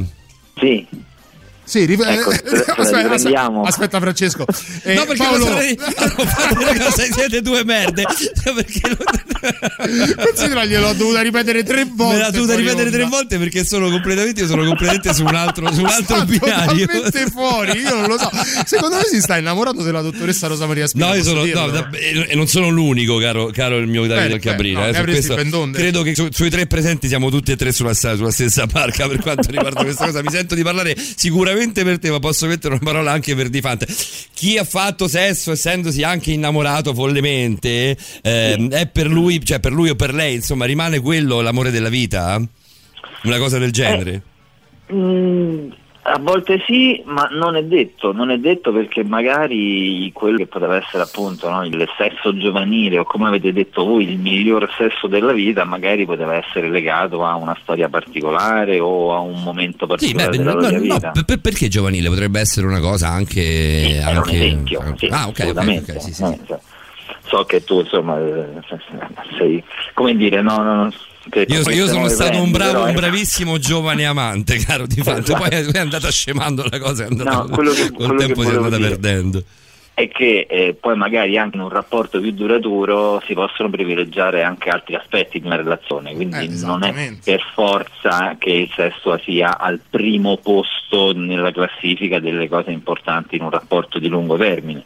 Sicuramente in quelli di medio-breve termine ha una sua rilevanza perché l'eros è una delle molle fondamentali che porta avanti il rapporto, però quando si trasforma in un rapporto di lungo termine si può anche basare su altri fattori, quindi non è detto che ci sia per forza questa corrispondenza, secondo me. Anche perché poi quelle relazioni, non lo so se è vero quello che sto dicendo, è una considerazione, anzi aiutami, eh, quelle relazioni dove il sesso ha una predominanza fortissima, per quanto siano strepitose, passionali, da augurarsene Sì. almeno una volta nella vita, Sì. da augurarla a chiunque si voglia, si voglia bene, eh, diventano anche difficili da mantenere, ma proprio a livello di, non soltanto di impegno fisico o di aspettative a livello sessuale, ma proprio di impegno emotivo. Perché un- un- il sesso di un certo livello a livello emotivo ti crea un- un'interdipendenza che a volte è, è- è quasi, non dico disfunzionale, ma difficile. Beh, è quello che succede comunque di solito alle coppie nei, come si dice, no, nei primi mesi, no? che c'è appunto proprio questo, questo fuoco nelle vene e si sta praticamente appiccicati tutto il tempo. E va bene, funziona, però deve- poi si deve trovare anche lo spazio appunto per la filia, quindi per la complicità, lo spazio della comunicazione, condividere cose insieme, diventare realmente complici e condividere cose. E poi bisognerà trovare anche spazio per gavè perché ci accorgeremo che l'altra persona non è perfetta, è diversa da noi, ha delle, delle diversità, quindi dovremo abituarci a, a apprezzarle e a valorizzare anche quelle, altrimenti si rimane in quella fase di Eros che è come una, una spinta propulsiva che dopo un po' però si fermerà se non è alimentata da altri fattori, sempre secondo me. eh. Aver avuto parecchie esperienze, parecchie storie, parecchi- ah, ah, essersi messi parecchie volte in discussione a livello sentimentale aiuta a poter vivere un sentimento più profondo più- più- e anche quindi più duraturo magari nel tempo o in qualche modo è disincanto, è disillusione e quindi non si è più così puri, così scevri da, da- da poter provare un sentimento forte. Eh, In realtà secondo me c'è un Lorezza non si perde mai del tutto in qualche modo, si rinnova, si cambia aspetto, però voglio dire non- chi ha fatto poche esperienze può peccare appunto poi di, di non conoscere un po' né se stesso né i meccanismi no, che dominano le relazioni, quindi potrebbe accontentarsi, passatemi questo termine brutto, oppure andare un po' alla cieca nelle relazioni. Comunque, da- d'altro canto, chi matura diverse relazioni, fa diverse esperienze, avrà necessariamente più strumenti, se ha un minimo di testa, per capire quello che succede, per eh, ecco, aggiustare il tiro e essere sempre più efficace nelle relazioni. Prima di andarcene un po' in caserma con te, caro Di Fante, mi- mi- mi- te- tu, tu non puoi immaginare dove vuoi andare a parlare, ma una cosa che- di, di cui abbiamo già parlato anni fa, eh, perché la mossa del giaguaro è un tuo vecchio cavallo di battaglia e, io, e io questa sera mi sento in dovere anche proprio in chiusura di tirarla fuori. Andiamo prima da Ada però, eh, che dice che Alcabrina ha detto una cosa giustissima, e su questo non ci sono dubbi, quando il sesso è dominante nella coppia si scoppia. Ah, questo l'abbiamo, l'abbiamo detto. insomma. Ma non lo so Eh, beh, però eh, magari però non è sempre così. non è Magari è giustissima per non è- per, per me non lo è. Io ti posso dire che per cioè, esperienza- per- per le mie coppie, cioè le coppie in cui mi trovo io, cioè io e un'altra persona, uomo o donna che sia, le mie coppie si trovano a scoppiare eh, per tutti gli altri motivi, ma non per il sesso. Ma non lo so se è una cosa caratteriale. Il, sesso eh, a, a livelli fortissimi, a livelli eh, stratosferici, in qualche modo ti fa perdere la razionalità. Io questo eh, po- posso dirlo di, di- di averlo provato e quindi perdendo la, la razionalità perdo il controllo ed è una cosa che non riesco a gestire a lungo termine. Però è un limite al limite mio. eh, Scusate il gioco di parole, il limite al limite non si può sentire, magari è un limite mio e non è detto che sia giusto così, non è detto che sia per tutti così. Ti leggo, Francesco, la discussione tra Annie Chang eh, e Davide Calcabrina. Posso leggerla? Chiedo. chiedo. Sì, sì, perché Paolo si è perso un pezzo di trasmissione. Non ho perso un pezzo di trasmissione, volevo rimarcare quello che stava dicendo Roberta, il succubo è anche lo schiavo di sangue del vampiro, mi ha fatto impressione questo, eh, questo Sì. messaggio qui. Mettiamola così, la posso leggere? Per me sì. Mm. Eh, buonanotte ragazzi, Calcabri tira un colletto a Paolo che si è innamorato della dottoressa e ora è distratto. No, ha avuto un leggerissimo calo di attenzione. Però se ne siete delle merda, davvero. Allora ve ne siete accorti, dice Calcabrina in chat, in privato. eh, cazzo ovvio, lei ha fatto un'impressionante carrellata di strumenti sessuali assortiti e mentre si sentiva uno che si sbottonava i pantaloni, Paolo gli fa, poi un- quello che si sbottonava i pantaloni non era però Paolo, eh. Paolo gli fa, poi un giorno ti esploro, eh, ti esploriamo, esploriamo i tuoi gusti, le tue necessità per soddisfare nostri Oh, radioascoltatori. Paolo non l'ha detto, ma questo l'ha scritto Eni Chang, quindi è quello che Questo- ha questo si è percepito percepito- si è eh, è percepito di detto fare. Beh, ma è vero, siamo innamorati della dottoressa Rosa Maria Spina, non è che ci vuole La molto diffe- anche a la dirlo. differenza è tra l'amore mio platonico e professionale e il È tuo quello mio più carnale. Cioè, decisamente. Esatto. È proprio così, guarda, i fuori onda sono praticamente su questa linea qui. Va bene. Francesco, facciamo l'ultimo, l'ultimo blocco poi sul- sulla mossa del giaguaro, poi ci salutiamo. Sì. Lo- cioè, me la devi per forza, questa- il, il cavallo di battaglia è come a me gli occhi, please, no? Che c'era, che c'era il, il- il- il- il- il- l'autogrill, il, il, il, Il Re Leone, pittore- Paolo, provaci. il pittore Rubens, no, non ce la posso più fare. Eh, andiamo alla novità, guarda, sai perché sono così perso? Perché guarda la novità. Guarda la novità, eh, questa è una persecuzione, non è una Cioè, novità. noi abbiamo, noi abbiamo questa cosa brutta ormai. Però tu scemo, sta. Ci sta, questa sera come ci stava con l'occulto, forse è per quello che E si e Eh, ieri sera e l'altro il sabato prima. Allora, che non fa novità o solo i perché. peperoni perché si ripropone. Sono i peperoni. Oppure- Il pezzo peperone di Borderline di Speaker Score sono i Tuscea pure. La musica nuova a Radio Rock.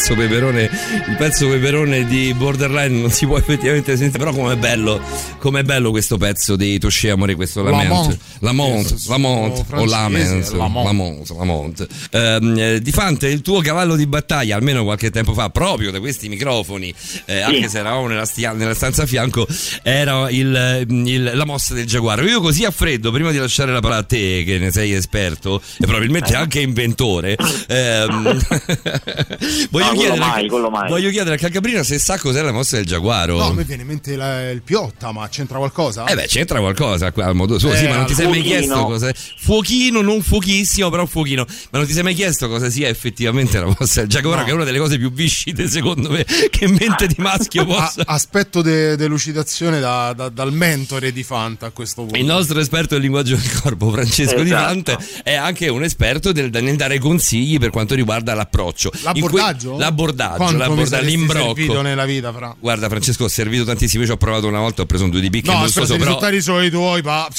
Ma perché male male? eh? Porca puttana, È vero, Paolo. ma è vero, ma così è vero così male. No, perché a vederlo da dentro non era così male male, però effettivamente sì, devo ammettere che non è proprio il massimo la mia vita sentimentale. Ehm, andiamocene un po' in caserma, va, perché questa è una cosa mh, puntata, sono fari puntati decisamente ai maschietti, vero Di Fant? Sì, sì, Mm. oh, finalmente l'angolo di Lando Buzzanca. Questo è dico questo proprio nome, Lando Davide. Buzzanca. Lando Buzzanca non ti fa pensare niente alla mossa del giaguaro, no. Dai, Eh, però- ma a però- lui piace American Pie, capisci? Noi siamo completamente su due binari diversi con- con, eh, per quanto riguarda la comicità e il trash. Senza nulla togliere ad American Pie, eh, assolutamente che farebbe. No, no. sì.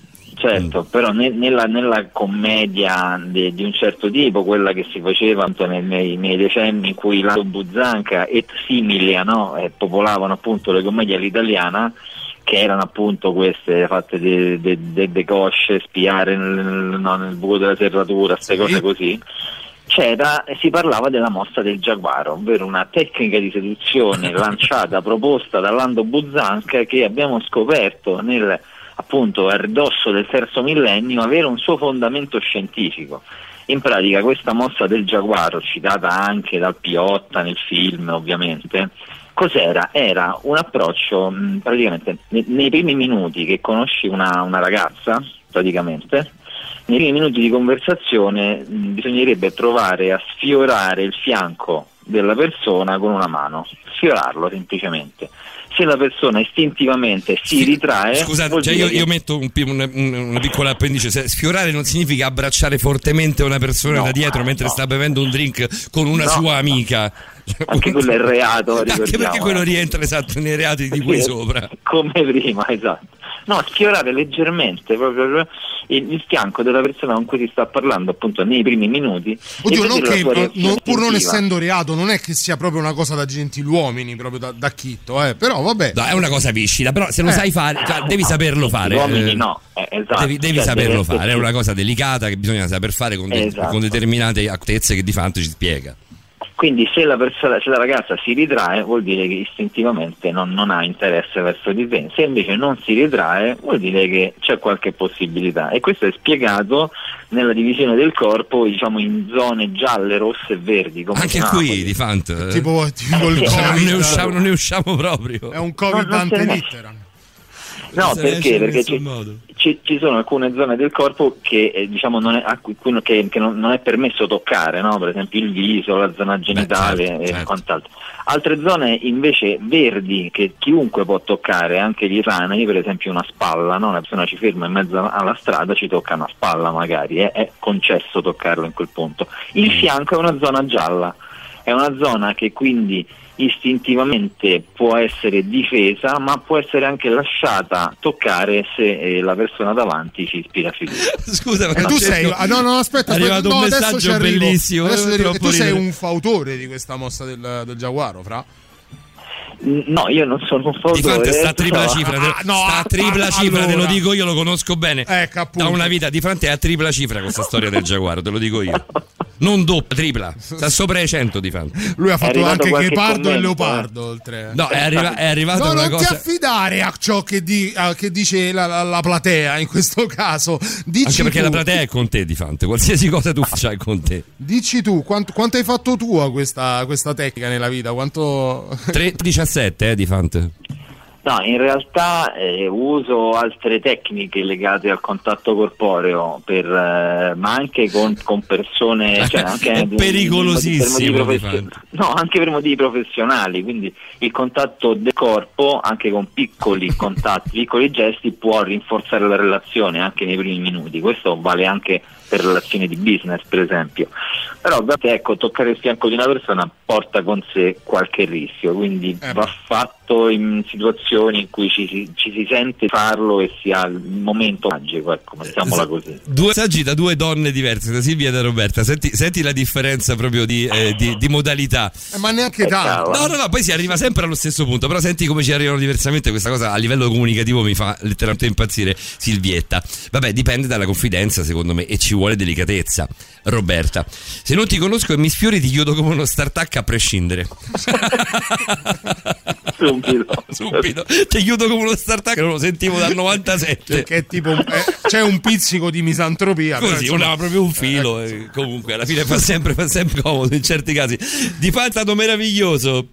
Come sempre, anche Come per me è un sempre. piacere, è un piacere stare con voi. Nonostante questo tuo im- immotivato protagonismo, noi ti vogliamo bene. Parlo È vero, me. di fatto, cioè, se tu hai, pre- hai preso Diciamo. praticamente le redini di questa trasmissione, sei il conduttore, annunci, disannunci, fai, dici, secondo me ti dobbiamo chiamare alle due e un quarto e io e Calcani andiamo via. Sì, Cioè ti sì, diamo la possibilità di chiudere da remoto, che in realtà ho scoperto essere una cazzata da fare da, da- da casa. Ti diamo la possibilità di chiudere da remoto, Senti, fai sai tutto che da fa- solo. se no sai che facciamo? Borderline, tanto a noi ci pagano fino alle 3. Borderline Sì, la facciamo di 4 ore. Francesco si fa dalle 3 Eh, alle e 4. tu ti fai dalle 3 alle 4 perché non va mica bene. eh. Cioè, a me scrivono, Esatto. "Pove- dai, povero Paolo, cioè, messaggi di compassione, e di qua scrivono di Fante, parli solo tu. A me- a me mi Ma chiamano fate come parlare mi Fante, state zitti. A te questo lo chiamano come, Durante come uno dei l'autogestione. 16 anni. Vabbè, non lo so. Eh, in, in- tutte le aziende la posta va smistata, i complimenti da una parte e le lamentele dall'altra, ragazzi, Ecco. è così. eh. Diciamo che la bilancia, la bilancia è pari, almeno per quanto riguarda noi e te. Io e Dicenzo siamo l'ufficio lamentele e, Esatto. e resi. L'ufficio, l'ufficio ricatti come quello, i ricatti e come quello di Fantozzi. Va bene, beh, Francesco, ci sentiamo settimana prossima. Grazie davvero di cuore. Buonanotte. Ciao, Ciao. di buonanotte. Ciao, ciao, ciao, ciao. Sono proprio curioso. Martedì vai tu a vedere, a sapere i, i dati di ascolto? Beh, non lo so di cosa Martedì. parleremo, ma martedì ho il plotone. bene così. Martedì Vabbè, sei di Plotone, non vorrei veramente sia. chiamarmi Davide Calcabrina, una Ma delle si poche situazioni in cui non vorrei chiamarmi Davide Calcabrina. Il povero, Paolo, il povero Paolo era perché Davide ti stava trattando male, no, ma ci sono abituata, caro, che sono abituato, cara Ma Silvietta. che cosa? Io Ad essere, trattato, ad essere trattato male da te. Va bene, buonanotte a tutti e a tutte. Grazie per essere stati qui con noi. Buonanotte, Grazie in buonanotte, un primis. sacco di messaggi ancora. Buonanotte, buonanotte, buon- buonanotte a voi Sì, ragazzi. Grazie. ragazzi, sono le 3.20. No, cioè, grazie anche davvero. domani c'è il cazzo da fare, ma dai, ma sono carinissimi. No, è vero, siete stati davvero carinissimi. Come? Un anno fa, dieci mesi fa, quando abbiamo pensato Sì, a di fare questa follia, eh, Chi questa avrebbe mai immaginato veramente di essere, soprattutto Mm. ancora sotto quarantena, più o meno, insomma, sotto pandemia e da- di avere tanto affetto da parte Volevo dire a Di Fante, eh, quando, quando abbiamo ehm, concepito il, il discorso proprio di collaborazione con lui, alla seconda, terza puntata abbiamo fatto un punto della situazione e ci siamo detti, qua era tipo metà ottobre, fine ottobre, ci siamo detti il 4 dicembre vieni in studio. Ah. Il 4 dicembre Francesco Di Fanti in studio non è potuto venire perché c'è il coprifuoco, quindi la situazione è decisamente ehm, precipitata. Va bene, è stato davvero bello ragazzi. Eh, per quanto riguarda Borderline, domenica prossima con Liliana Montereale, con Fabiana Onori parleremo di sette, quindi daremo un po' un crocevia per quanto riguarda il eh, macro argomento del crimine. Eh, Rimaniamo nel crimine, rimaniamo nel crime, però non andando nelle fie, ma andiamo andando sui crimini. Andiamo, andiamo a parlare davvero altrove, quindi sarà una puntata molto complicata eh, a livello e di conduzione e di ascolto, ma anche molto, secondo me, molto interessante. Grazie eh, alla dottoressa Rosa Maria Spina che è stata con noi a lungo, grazie a Patrick von Brook, grazie al dottorino Francesco Picco di Fante, grazie a tutti quanti voi, grazie a Davide Calcabrina. Grazie a Paolo Dicenzo. Davide Calcabrina che ritroverete ehm, e a Speakers Corner con il sottoscritto sabato prossimo tra le 24 dopo il Beato Chi c'ha un occhio di Simone Mauro, di e con Simone Maurovic, ma soprattutto nella notte tra martedì e giovedì, tra mercoledì e giovedì, Ma la notte tra martedì e martedì e giovedì è giovedì complicata, è tra la notte mercoledì e giovedì, però, però anche a farmene passare una sarebbe carino. La notte di mercoledì su giovedì da mezzanotte alle due con Stregati dalla rete con tutta la combriccola Federico, Simone Emanuele, primis, Simone Robby. Federico, Emanuele, Laura e tutti quanti. Radio Rock Podcast. Tutto il meglio dei 106 e 600 dove e quando vuoi. Radio Rock c'è e si sente. Anche in podcast.